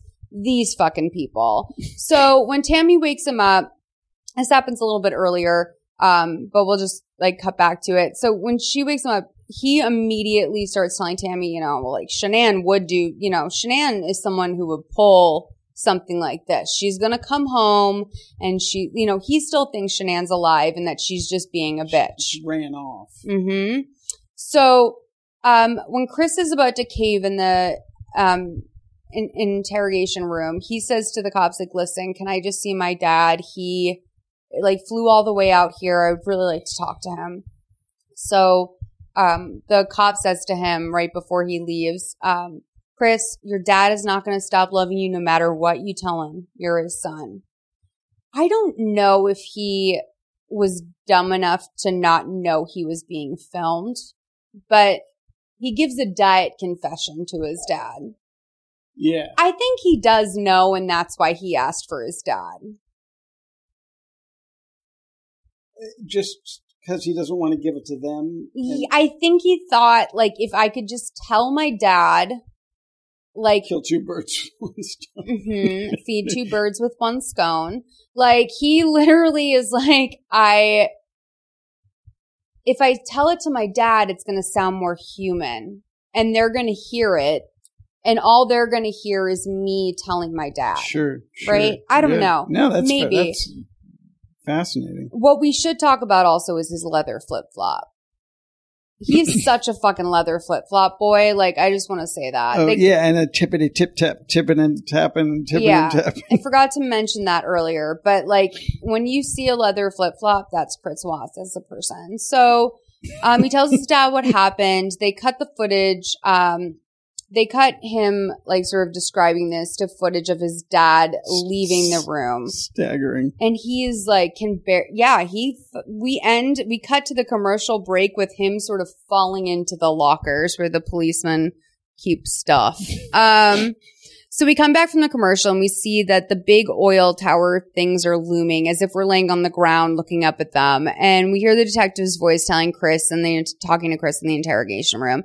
And they tell him that they know he was at work that morning, so that must be where the bodies are too. They have a picture of the site for him and they tell him that they know her body is out there and they need to recover it as soon as possible. And they hand him a pen.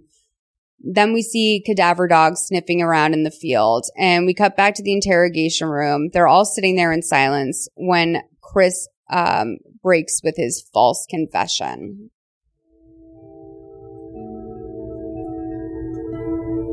Cece was just sprawled out. And that's when I saw Shan on the baby monitor on top of Bella. And I ran in there. She was on top of her strength. Yeah. When I get in there, Bella's just not moving. So I pulled Shanann off and I just, I got lost it. After you argued, did you, did you have any inkling that Shanann would do something like this? No. No, we love those girls. My family members told me that Shan was unstable, but I didn't think she was capable of anything like this. Okay, so then what happened?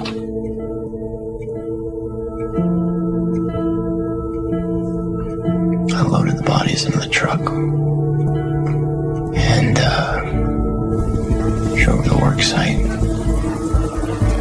I buried Shanann. And where are the girls? I wasn't thinking.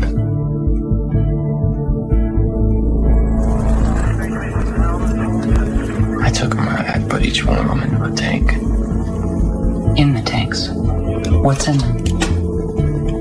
A mixture of oil and water. Remember when you first sat down here, I told you I was going to get to the truth. It's my job. This is the truth. I think we're close, but we're not quite there. I didn't hurt those girls. They found the bodies. So what happens when it comes back and the evidence is against you? It won't. You sure? I'm 100% sure. But Christian Shanann seemed like a good mom. I'm a pretty good dad.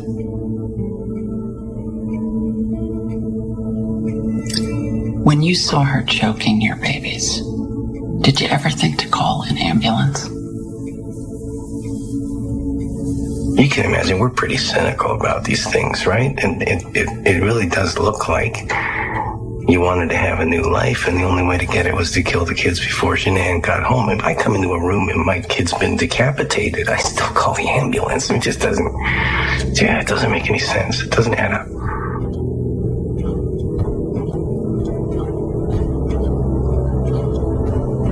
So, you're either a monster who says, I want this hot girlfriend, so I'll just kill everybody and hope it turns out. Or something else.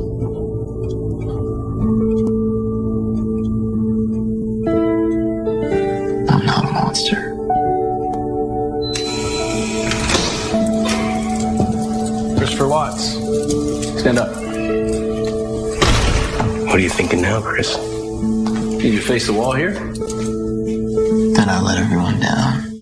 So it comes on the news. I mean, I don't know. Let's just like sort of address some of this, I guess. This movie's fucking good. Like it's hard to lull about, like truly, because I'm I'm gripped by it, and I know like if the, in terms of like cinematic movies, is actually seeing this one guy um break this movie down. His movie was his um video was called something like 31 things wrong with this lifetime movie. And apparently he wasn't familiar with like lifetime movies. So we started the video with like showing the urban dictionary definition for lifetime movie bad, where he's like, people know these movies are not good. and he's like explaining this to his audience. And it's like really, it's really interesting to see from the perspective of someone who does this because I'm like, I know that this is like the best it's going to get for a version of this, but it's so for people at home who watch this and were like so disappointed this was given this treatment, don't worry. There will probably be a much better movie made about this in the future, but Lifetime wants to give us what the people crave. Yeah, and they, Eh, I gotta say, like, having been through this process a number of times now, this is exceptional. It is really, really good. And I think they know they have to bring it for stuff like this. They phoned in Operation Varsity Blues, which is something I'm not thrilled about because I think that's so juicy and we should at least get to the part where Aunt Becky goes to prison before we put that movie out. And is that, that's, are they all based? No, no. Well, they're not all no, based they're on- not all based, but these are their like big events. Like yeah, it's yeah. like the, Was Varsity Blues a real thing? yeah, it's the Lori Loughlin, um, uh, college admission scandal. Oh, and that was moly. called Operations Operation Varsity Blues, and I think it they called the movie like College Admission Scandal or something. Which, yes, a lot Untitled of people. Lori Loughlin project. I think a lot of a lot of people wanted to see that movie, so they were quick to get it out. I gotcha. Same thing with the Michelle Carter movie. And when we look back on a lot of these movies, like I think the Pamela Smart movie was put out probably in a similar when you account for um, inflation, probably a similar amount of time in comparison. Mhm. Um, and people might have been equally upset about that movie at the time as well because it showed Pamela Smart in a sympathetic light. Um, so maybe this movie will age well, or maybe we'll get the big screen version that we all want, which I think is probably gonna be true. Just because of the thrive it of, of it all and like the MLM of it all, I feel like that's something that Hollywood would love to. They would love to do their bombshell version of this. Mhm. Did you see Bombshell? I haven't yet. I'll never look at Charlize Theron the same way again. Like she's always been an amazing actress, but when she puts on a full body Megyn Kelly suit, it's like you're truly like, oh my god! Like not only is she good, it's scary. Like It- it's fucking, it's bone chilling, dog. Yeah, it's mm. really. Yeah, yeah, yeah. She's very good in that movie. I know a lot of people, a lot of people didn't like it. I'm a performance whore. Like I live for an amazing performance. So Well, and I like that true element. Like I, you know, and and Jay Roach. I, I just I I'm interested in it for sure. I just mm-hmm. haven't seen it yet. when else are people like you and I going to get inside Fox News? You know, Exactly. that's our glimpse into it. I'm waiting for my View movie. That's all I care about is Oh. the fucking View movie. Wow. So, um, we see a memorial has been set up, um, for the kids and Shanann outside the house. Chris being carted off to prison. We get a little commercial moment. We come back from the commercial. It's post trial and Chris has already been sentenced to life. Tammy and the other detective are waiting for him in the I guess they called it the computer room at this prison. Um, and that's something I heard later is like they met in what was called the computer room and there was these little dividers around the room, remember in school, like so you couldn't peek at someone else's computer. And there's no computers in it because it's fucking prison and prison is miserable. Mm. So he comes into the room. He's surprised to see them, which is it's shocking to me that you could get all the way to the other side of the prison without knowing who you're going to meet Yeah, that's well, yeah. Prison be like that, you know? Um, Tammy tells him he looks different and he's like, yeah, but just shave in here. Again, appealing to his ego. This is a man who lost 65 pounds. And Sammy and I were talking about this previously. Sammy's like a guest star on this podcast. Sam, oh, as always. But like we were talking about this and I said, you know, losing 65 pounds isn't enough to turn someone into a crazy fucking narcissist but I did lose 60 pounds in college. And like, I will tell you something. It doesn't turn you into a narcissist, but it makes you very supremely aware of your body and like also how others view you. Yeah. And it's like almost, it's actually heartbreaking. Like when you lose a, bun- a bunch of weight and then all of a sudden you see that like doors open more easily for you. It's heartbreaking. Um, but Yeah.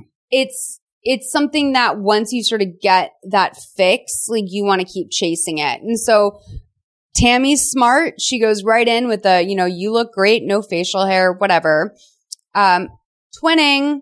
Um, Ted just shaved his beard off, you guys, if you've noticed anything different about him. Um, you can you can hear it. yeah. Um, they ask him how he is, and he's like, "Pretty good. How are you guys?" Uh, the detective tells them that he uh, to put his fears to the side. His cl- uh, case is closed. They're not looking for any more charges. They just want some answers about what happened that night. God bless. Like I appreciate them going for this so much because America wanted fucking answers.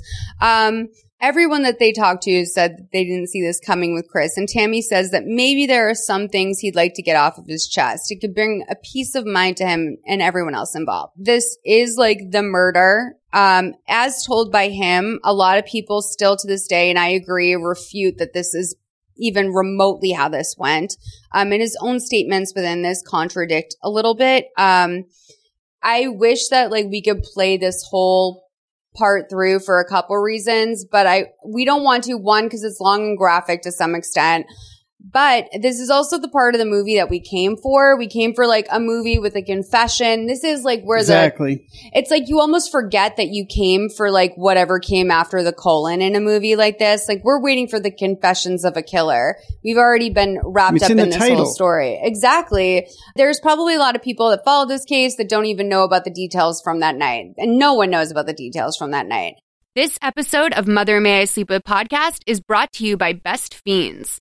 As you guys know, I am somewhat of a workaholic, but even I need a break. So when I feel like I need a mental palate cleanser, my go to is the mobile puzzle game Best Fiends.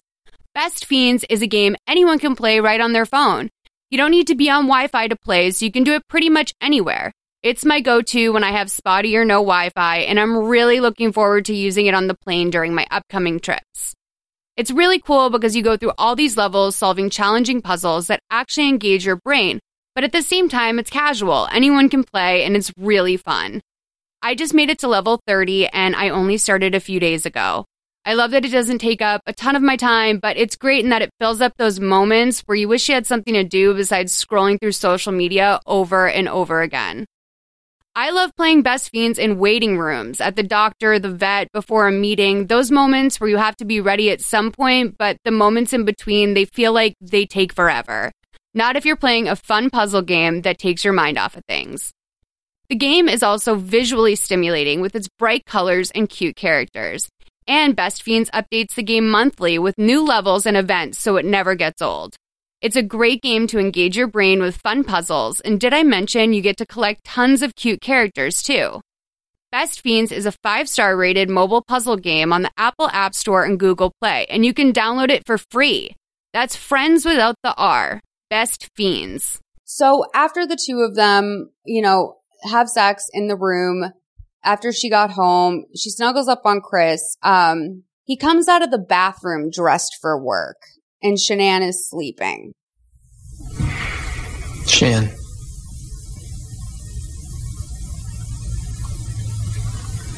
Shan, we need to talk.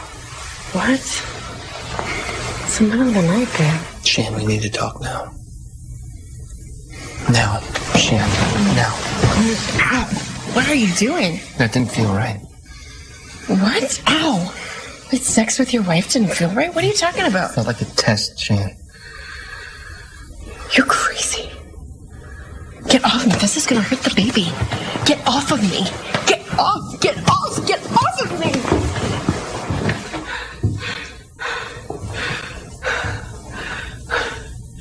Say it. Say it. Say it. Say it. There's someone else.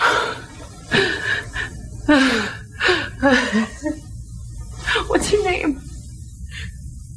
Nikki? I know, I knew it. I knew. Last night with the credit card charges, that was you guys, right? You're disgusting! I'm sorry, Shan. I don't know what got into me.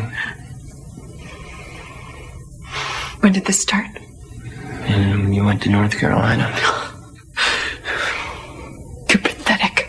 Well, You're a pathetic man. well, Shan, I don't know what I want. Well, I do. I want a divorce. Does that make you happy? Does that make it easier for you? Can we be civil? There's something civilized about cheating on your wife, you ass! Who do you think you are? Seriously, no! You don't get to do this to me! You don't get to do this to our girls, to our son! No! No! You make our lives hell, I'm gonna make your life so much worse. Don't say that. All our friends are gonna know. Shut up. I'm gonna tell everybody exactly who you are and what you did. I'm gonna tell your parents. You're gonna have no friends. Between spousal support and child support, you're not gonna have two pennies to rub together. And if you think I'm gonna let our daughters hang out with that whore, you're crazy. No way. Shan. This is my house now. I want you out of here. Go. No. I want you to leave. I want you to leave. Go. No. Get out. Get out. I want you out of here. Get out. Shan, you shut up. So I was, as a viewer, like honestly satisfied by the way that this played out because it at least made somewhat sense. I think they did the best job of like filling in the gap of what happened here based on what he said. And I actually think that while I don't believe this is what happened, I think that he managed to fill out a picture that made sense to people of like how this could have happened somewhat. Sure. Um, it's terrible that she didn't fight back at all. Um, because she believed that he would stop at some Mhm. point. And what we see here, what the, the moment where he murders her, like she's just, she looks like shocked. She looks like Neve Campbell, like in a moment in a Scream movie. Um, it seems like he's very much snapped based on the way that this is played out here. Um, Yeah, and they light it very demonically with this red lighting that comes on, and it doesn't seem premeditated, right? Like it seems like it was her taunting him, which like we'll get to the best of anyone. But especially I think men are very triggered by sort of like, you're going to have nothing. You're going to have no friends. And when we look at who Chris Watts was growing up, he was a kid that sat out all the big social events. When there were dances at school, he wouldn't go. He would sit at home on the couch with his mom and his dad. He was chubbier. He only had one or two friends. Like he had a very sort of quiet, sheltered life. And that's the kind of dude he was. So I feel like going to a place of humiliation for him was probably extra dark. Like it was taking him back maybe to the worst time in his life.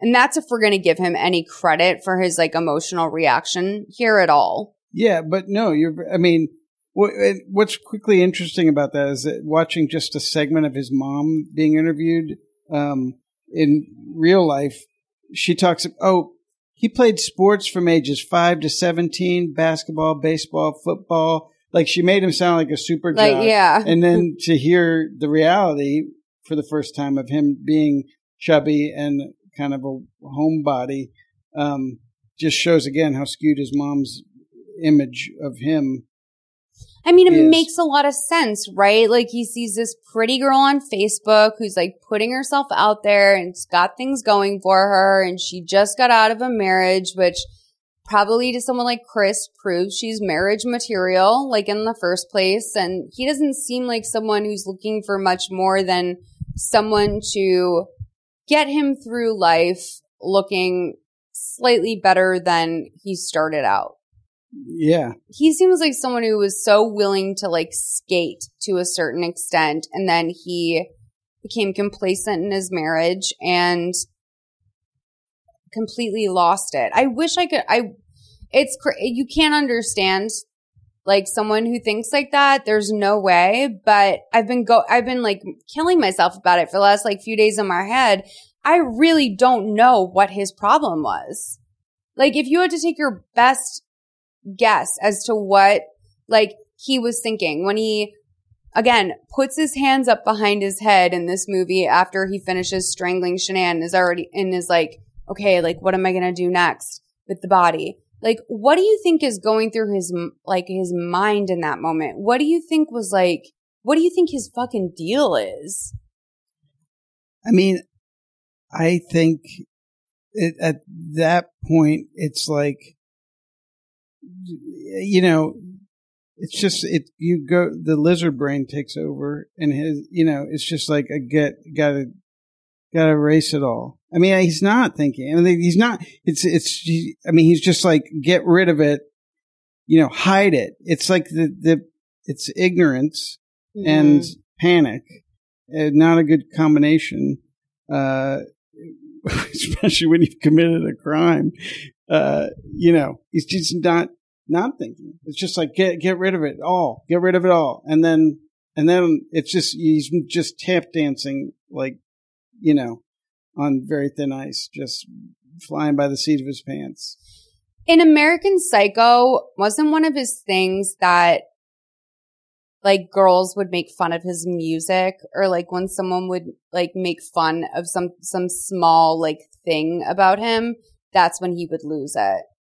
That it's been a while, but yeah, that seems to. I think that's like always was his un like his undoing was like Well, especially if, if he was if he was you know sixty five pounds heavier when he met Shanann, and you know like now like through her and Thrive, he's suddenly in the best shape of his life Mhm. physically, so he's attracting more women than maybe he ever has before, and you know, and so he's just finding himself like it's just it's just all it's this primal ignorant bullshit that men fall into of like they can't think their way out of these things because they're just like oh it feels so good. Yeah. you know i ca- gotta have more. There's no moderation. There's no it's just they you i don't know. Some they can't they can't stop it So, It- not the- excusing it No, no, no. because it's just total s- stupidity I totally, I totally agree with you because I, I think that, okay, so I'm going to explain this on the other side of the break. There's, um, basically we go to a commercial break, um, and when we come back from it, Chris is continuing to tell Tammy and the other detective about the events of that night. Um, before we start this, I just want to say at one point he says something that implies it was in fact premeditated, that he sort of woke up with an itch that day knowing that it would happen. oh yeah And so the things that she said to him during this fight that in the movie led him to start strangling her were things about how, you know, she's going to tell all their friends and he's never going to see the kids and his parents will know and her parents will know and everyone in town and he's going to be a penniless loser. And so I think that that might have laid like if that all had come out during phone conversations and texts, I think that laid the groundwork for him maybe deciding that day and it was maybe premeditated. So it does feel like premeditated to me. The crime in the, in the end does feel premeditated to me. The the sex thing feels like it was a surprise to him. That Yeah. wouldn't have happened. Mhm. She apparently, her flight was originally supposed to land at 10, but it got delayed. And so she came in at 2. And I think that that's probably why he fell asleep because apparently, according to some people that have spoken to Chris, the girls woke up and they came into the room very bruised. And that was like, I think he had tried to start to kill them before Shanann had came home. Oh Some people God. argue that they were dead before they even left the house. He tells the story that he didn't kill them till he got to the Mm, the site. yeah. But other people, I mean, I guess it makes sense in terms of the cadaver dogs that they were not fully dead um, when she got home, because otherwise that would have been picked up immediately, and there was very little activity for the cadaver dro- cadaver dogs in the house, Mhm. which is shocking. Because even in his truck, Shanann had he knew that she was dead when she relieved herself, like post mortem. in the bed I believe wherever- so, yeah. Mhm. And so, by the way, that bed is still in the listings for the house. Like, if you look at the listings to buy that house, apparently it's gone back up on the market. They, and they they staged still- it with that bed. I think they staged it with that bed.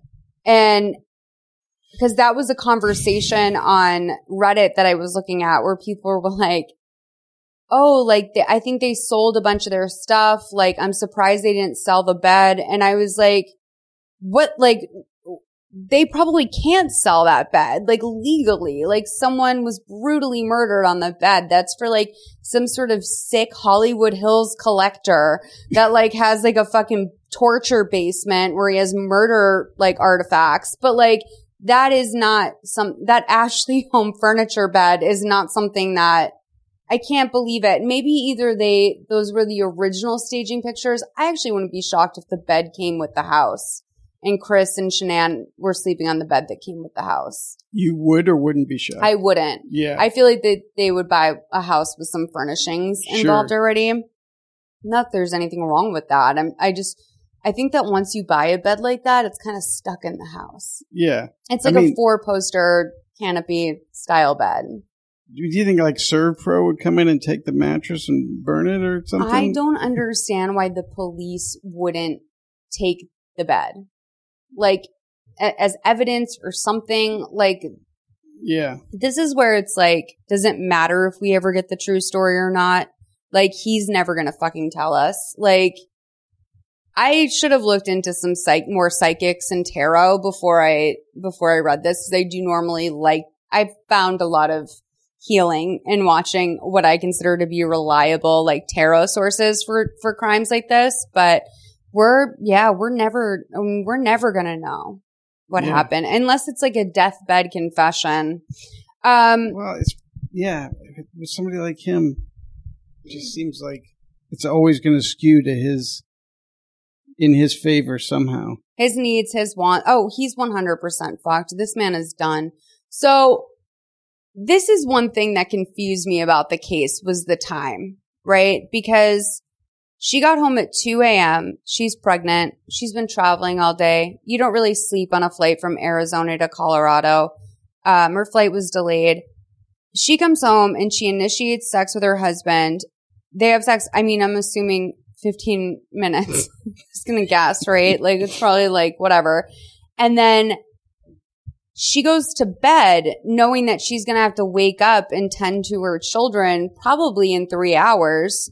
And he knows that he has to start getting dressed for work probably around 430. And at this time, I would just like, first of all, when I really heard about the case, but secondly, when I watched this movie, I was like, when were they going to sleep? And that makes you think, were these people on fucking speed? Like, they were, they had two young children and were not worried about getting shut eye. Triple patch it tomorrow. And if, if there's one thing we know, it's like, may, you know, Chris maybe only fell asleep that night because Shanann's flight got delayed. Yeah, yeah. I mean, I, I don't know. It's just, it's unbelievable that these, that this drug also, like she's pregnant and she was taking it. Like Thrive is 100% questionable. Like I just have a lot of questions about what's going on there. Whenever you're taking an FDA supplement, like FDA unapproved supplement Mhm. every day that's giving you this sort of, yes, and giving you this sort of like visible like benefits, you have to wonder what's going on in there. Um, so I'm going to spare the everyone the audio from the next scene, uh, which normally like in any other lifetime movie, this would have been funny was like him dragging her body down the stairs. Yeah.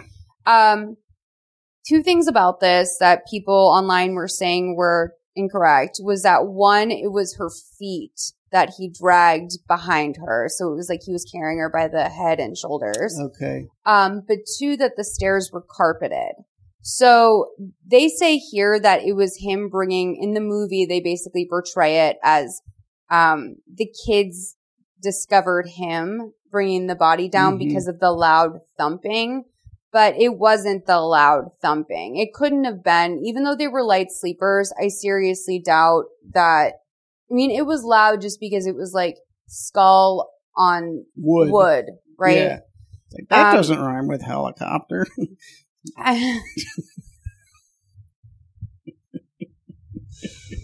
oh, it was like devastating. It's devastating too because you can't laugh, like, but like, because it's like too real. Like when the body, like, when he got to the bottom step, the way that the body like flopped from the steps onto him and how tired he looked, I'm Yeah. like, It's just Fuck, it's like, that, I- that is the fucking pit of despair. I wish Like, this was like- comedy. Like I wish this Yeah. was an at I wish Adam Sandler was our lead and that, you know, like I wish this was a moment like that where we could just be like, oh, this is so and it's like a merman that had died. you know? Yeah. I mean, who knows? It still could be. Like we haven't figured out uh, clearly there's still mysteries.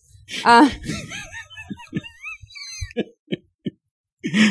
guys. We're just punchy. That's all. What if Chris Watts was a merman though? Okay.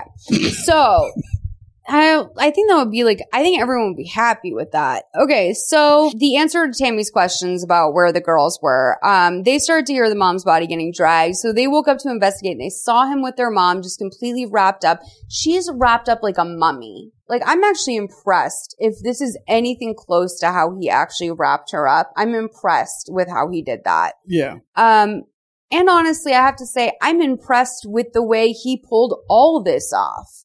Like, if, if she had already, like, relieved herself, if there was, like, if this is a cadaver dog would have picked up any of this. And, like, the evidence in the house is pretty limited. And I have Mhm. to say, like, this fucking Dumbo, like, if he did one thing right, he sort of figured out how to get this, the bodies in and out in a pretty efficient way. Mhm. Um, if he was smarter, he probably would not have been caught on like a reasonable timeline. Um, so that's when he had no choice but to kill them too. Um, I personally would like to believe that he wouldn't have murdered his daughters if they hadn't seen Shanann, but a lot of the people that are are investigating this online are saying that he knew that both Shanann and the girls had to go, which is, you know, maybe why they had the bruised faces that Shanann possibly saw that set her off. Again, none of this explains the no defensive wounds. Um, Yeah. and some people say that he started to strangle her when she was sleeping, um, from like behind so that she was unaware. I don't know. Sure, sure. Um, we see Chris driving down the highway. There's not even a little bit of sun out. The girls are in the back seat and they know something's wrong. They're crying. They're, they're sort of comforting each other as this is happening. They're both really concerned. At one point in real life, I know that the girls were complaining about a smell in the car. Um, Chris tries to like, I think make it seem almost like it's, um, like you drive through like a manure fields. Like he says like, oh, it was in this one town they were complaining about the smell, but I'm sure they were, it was, a, there was a decomposing body like at their feet. Like it's, it's terrible. The whole scene is super upsetting, even for like a TV movie. Like, just because it's awkwardly filmed and it's like, like, there's an element of like filming two small actress girls and making them be kind of cry and like him. And so, and then I don't know. There was a lot of layers watching it. Like, and then the reality of the situation was just almost too much to bear. Knowing Yeah. what, knowing what was going to happen. Yeah. No, it's, it's the reality of the situation. 100%. Let's play this last clip, 124.12 to 126.50.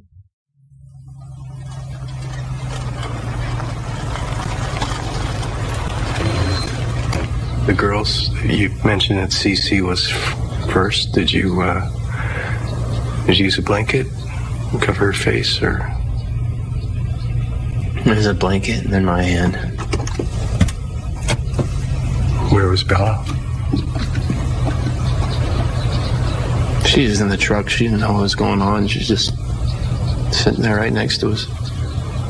So after CC was gone, you And I, uh, I put her in a tank.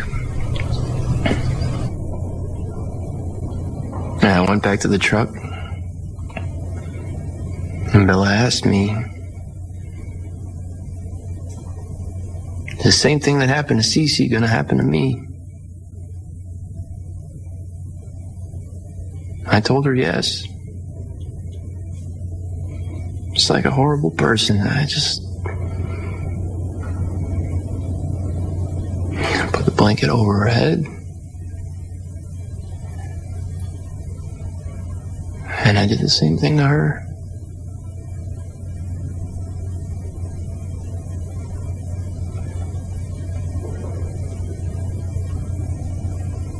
She kept saying, Daddy, no. Daddy, no. Those are the last words she said.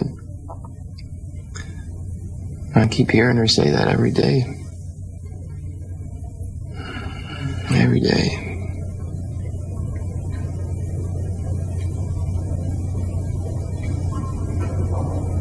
I love those girls. They were my do anything to take that back. Mm. But I can't. I, I just can't. No, you can't.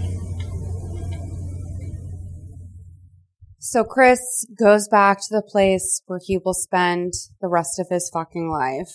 His jail cell, honey. It is not, I mean, this is not it. Like, when, after going through this with you, I'm realizing how fucking unsatisfied I am. Because after doing all this research, after having watched this so many times, like three times, and then like del- like just diving into a bunch of research um i feel like i it, i'm not as satisfied. I will say that this movie's really good.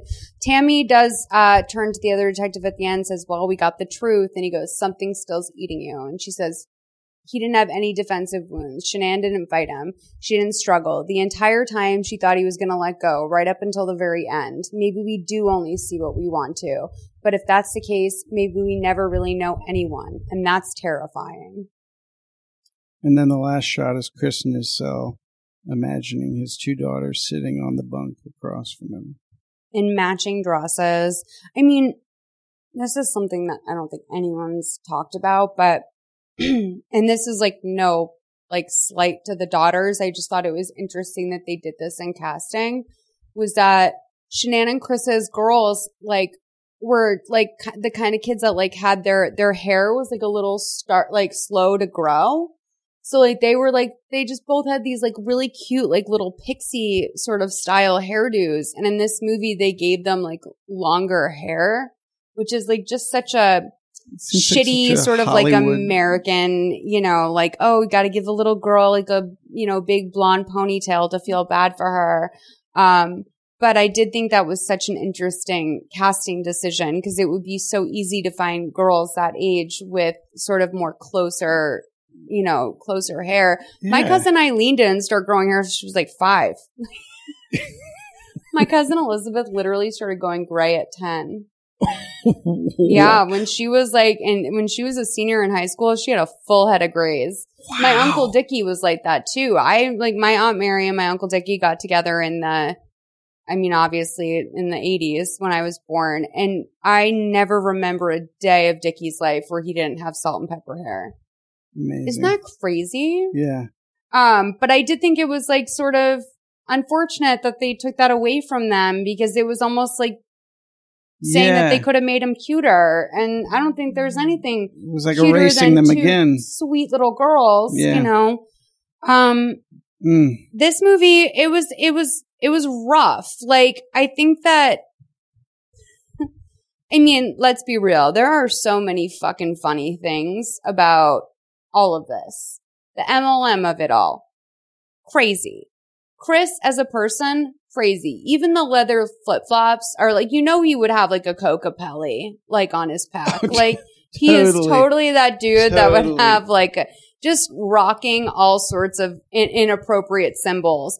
I think that I wish I wish we had known more about like what a bro Nicole Kessinger were, was. Like she was apparently like a fucking bro. Yeah, they show a video of her like sandboarding with him and like uh yeah.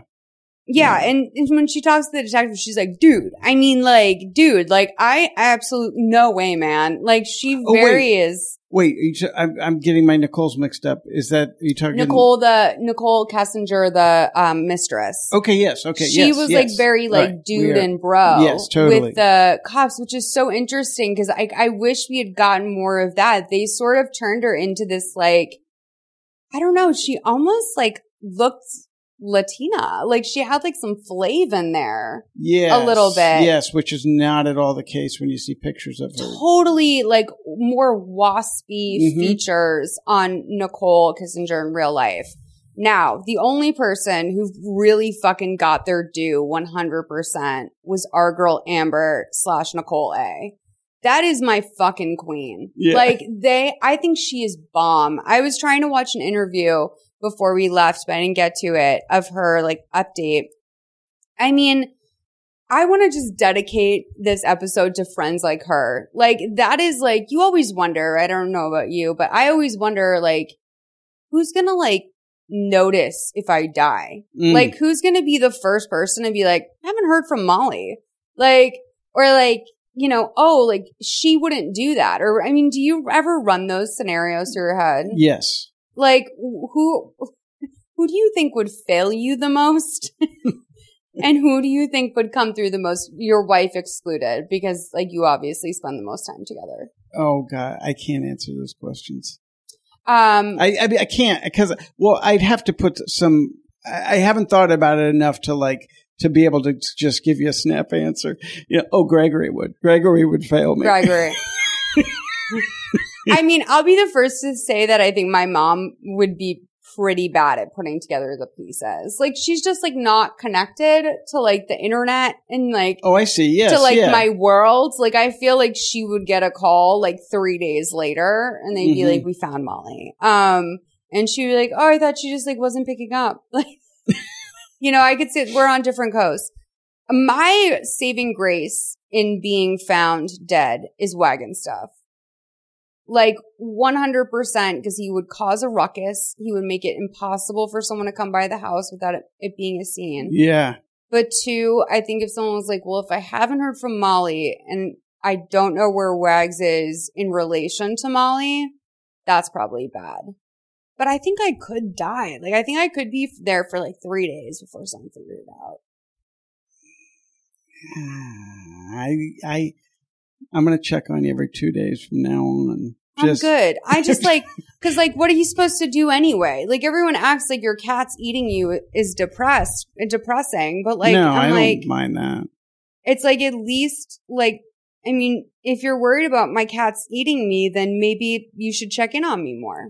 Maybe you should move in next door. I do think Mike, my next door neighbor, might be kind of clutch in a situation like that.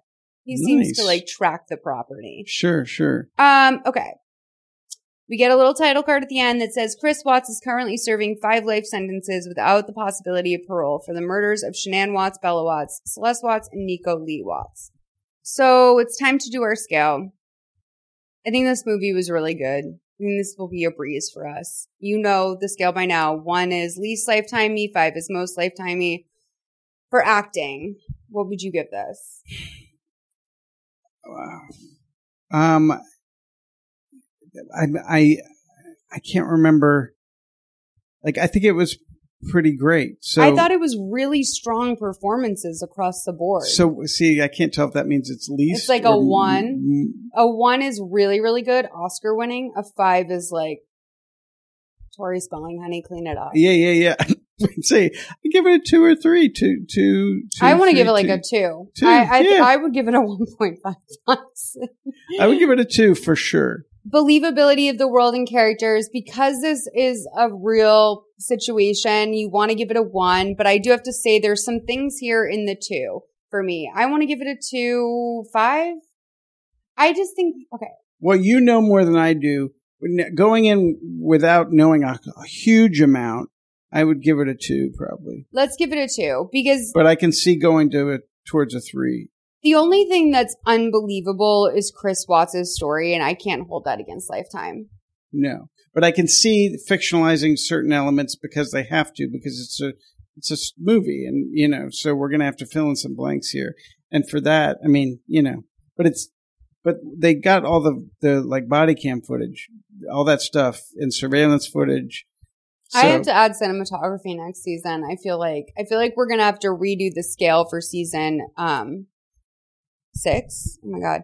Um, creative use of words to avoid censorship. Now we got a shit in this movie. and an asshole, but I don't know if that's a No, that's pretty good. Yeah. I feel like they just gave it to us. There was no like, darn it.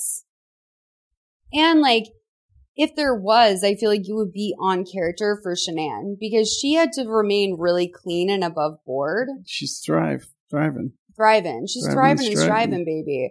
By the way, Thrive, you may be a great company and I will absolutely take a trial. Okay. I am not at all trying to, um, get Yeah. sued. When we're when we're laughing, it's about strive, Yeah. not thrive. Yeah. Um, for creative use of words to avoid censorship, do you want to give it a two? Yeah. Okay. Dialogue. I thought it was pretty good. I think that was the cool part about it. You know? I mean, I thought, I thought that it was, it was all, it was all there for me. Um, Yeah, I, I'm I'm I'm sticking with twos and threes. You know, they also had a lot of real material to work with. So exactly. The wardrobe is a one. I'm so sorry. There's just, they literally went out and found dupes of everything that they were wearing in this movie. That's like one of the greatest parts about this being a true story is they're not recreating like Dolce and Gabbana suits. They're No, going to the same Marshalls that they shopped at and getting the leather flip flops and the cold shoulder tops. Leather roped pendant necklaces. I mean, God bless these people. Like, honestly, it is like a shame. Like, when you also just look at, like, you know, how many people do you know that are fighting about a $62 bill about salmon and a beer? Like, that goes to show, I, I will say that that is where my LA is showing that, like, I wouldn't bump on that. If someone told me that they got a cocktail and a salmon dinner, I would not be surprised if it was $62 and I wouldn't question it. But as much as I think it's a little bit unfortunate that it comes down to such dollars and cents for them, I I think that like it it just shades out the picture so nicely. It makes me understand them that she's looking up the menu and being like, salmon is eighteen ninety nine in this town, maybe even fourteen ninety nine. Mm-hmm. We don't live like that. Like that, Yeah. you can't get a salmon for fourteen ninety nine in LA. It's a hell of a tip. Yeah. Um, hair and makeup. I, it's very the- it's very naturalistic. You know, uh, true life. So they nailed it. The the one thing that they did very well until it was bad was that Chris had salt and pepper sort of around the edges of his oh, hair. Yeah, yeah, you're and right. then you saw a hard line. Like when he was getting arrested, you see like the line where the brush hit to like create the salt Oh, and pepper. Good eyes. Good It eyes. was small just because I was so, I was in that moment, I was both impressed and deflated a little bit about it. I'm going to give it two just, just for the sake of it. Yeah, I'll go with that. Music. I didn't notice it. I, you know, I did because I'm kind of a music head. no, but I, I, I liked it. I, there was something, it was a weird, um, kind of almost this uh, Muzak version of Nine Inch Nails album that, uh, from the nineties. Like, I can't remember one of the early, earlier ones. Um, but, but that did, that, but it worked. I'm going to make was- a power move here because this is my show and I make the fucking rules. I'm going to give this a five. Do you want to know why? Because they heard Jesus Jones and I fucking love Jesus Jones. Do you know about my Jesus Jones road trip challenge? No. It's an idea I've had for a film for years. Um, and I really do plan on making it one of these days. I want to take 10 strangers and put them in a van and start right here, right now by Jesus Jones in LA and have it run on repeat throughout an entire drive out to the Las Vegas desert and then have it end with like us having heard Jesus Jones. I think it's like 136 times or something, maybe a little bit more and over and over again and see this, the psychological experiment of what happens when you take a bunch of people and make them listen to right here, right now Wow. for an entire trip. And I feel like if I only need the rights for one song, I can make my film. Yeah, yeah, absolutely. And Jesus Jones and I, we've tweeted. You know what I mean? Fantastic. I told them about this movie. They know. It's but the fact that they didn't use the song, but used that one sentence. I'm just saying, Barbara Marshall, you might want to wait for that cease and desist to come in from Jesus Jones because they know now. Um, so I just power moved You that did. to a five. Crying. we didn't get a big crying scene. Uh, Unfortunately, the the whole problem with this movie is that people are devoid of tears. But we did see some tears from Shanann and from Nicole, Nikki, uh, and they were they seemed pretty realistic to me because they were subtle, they were understated. so I want to give it like a two. Yeah, We didn't get that big Tori Spelling moment, but it was fine. Victimization of the female character. I obviously Shanann was victimized. I think they also threw under the bus a little bit. That this is a male centered movie.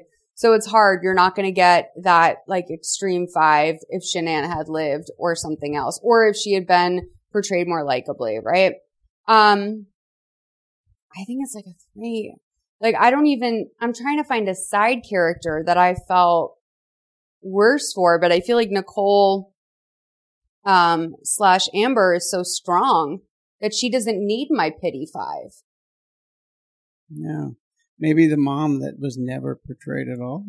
Yeah, I feel like this is a three. Like we feel bad for Shanann, but the movie didn't go there like that. yeah, yeah, no. Failure and or refusal to jump to logical conclusion. Um, because this is real life. I mean, I think that it's a little bit harder to judge this by. Um, let's just give it a th- like a two to be safe because this movie can't be the best movie we've ever done. Good. Um, we go for high on this show. Drop plot lines. Again, I was saying to Sammy before this, because this whole fucking movie is a drop plot line. Like, we really have no idea. Yeah. I wish that they had, they had filled out like Nicole's journey a little bit better. Um, but they kind of wrapped up everything they started outside of like what happened to Dieter, Mm. like what's up with Thrive. Like, there was no like buttons put on any of that. No, no. So Like a two, I don't know, whatever. Um, and then the font I thought was really good. I Uh, love the font. The opening titles I thought were Mhm. pretty good. It's a two. I mean, this movie was gonna score very high. It's probably our, our best movie. Sammy, what's our score?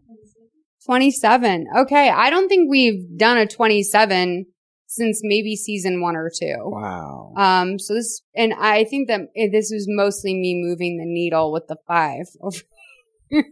Guys, this was, uh, Chris Watts, Confessions of a Killer. Thank you so much for listening. I have so many more hours that I want to talk to my therapist about this and maybe I'll call Ted on the weekend or something. We can get into it. Please. I wish we could keep going, but I can't hold this man any longer. I cannot hold Sammy any longer. This is just offensive to everybody. You guys, thank you so much for listening. I hope if this is your first time listening to the podcast that you will listen to some of our other podcasts and maybe judge us off of something like that to get more of the tone of this. If this is your first time, I appreciate you for listening. Thank you for being patient. And, um, I hope that we handled this in a way that was cool for you. Cause I really like this movie and I feel for everyone in this case. Um, but Chris Watts fucking fumbled it, man. Big time. Bungled it, dude. Um, all right, Ted, thank you for being here. All of your information is going to be in the description of this show. Oh my gosh. Um, but is there anything else that you want to plug that in, in highlight? We all know Trumpet Cake, shouts, Trumpet Cake. Trumpet Gabe, uh, Twitter and Instagram. Um, and then, uh, uh, starting March 5th on FXX, there's a show called Cake. I'm going to have some animated shorts on there, so check them out. We will put it in the description I love of it. this show. It'll all Thanks be for having linkable. me. It's of always course. a Thank you for coming and do this. I know that this is a little bit, you know, it's a little different for us, but We got will get through it. more silly next time. Okay. All right. Thank you so much. WeWork is shutting down. We've been kicked out. Thanks guys. Have a nice day. Bye. Bye. Maybe we do only see what we want to, but if that's the case, then we never really knew anyone.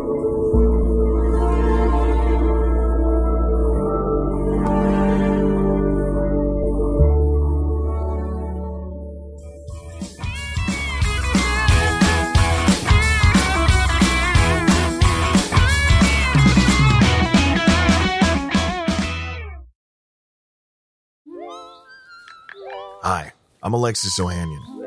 You may know me as one of the co founders of Reddit, but more recently, a large part of my identity is being a father to my two wonderful daughters. In my podcast, Business Dad, I'm hoping to open up the conversation about balancing careers and family. The one thing I constantly hear successful people say, without fail, is that they wish they'd spent more time with their kids. That's time no one can get back. So I decided to create Business Dad to engage in the conversation about how we're spending our time now, providing a forum for successful dads to share their joys and challenges of being a working parent. You'll get to hear from a wide range of business dads, from Rainn Wilson and Guy Raz to Todd Carmichael and Shane Battier. And while this podcast will talk about business and will definitely be featuring dads, I think everyone can learn something from these incredible conversations as we unpack the expectations we all have about careers, relationships, and ourselves. Business Dad is available now, so be sure to listen and subscribe wherever you get your podcasts.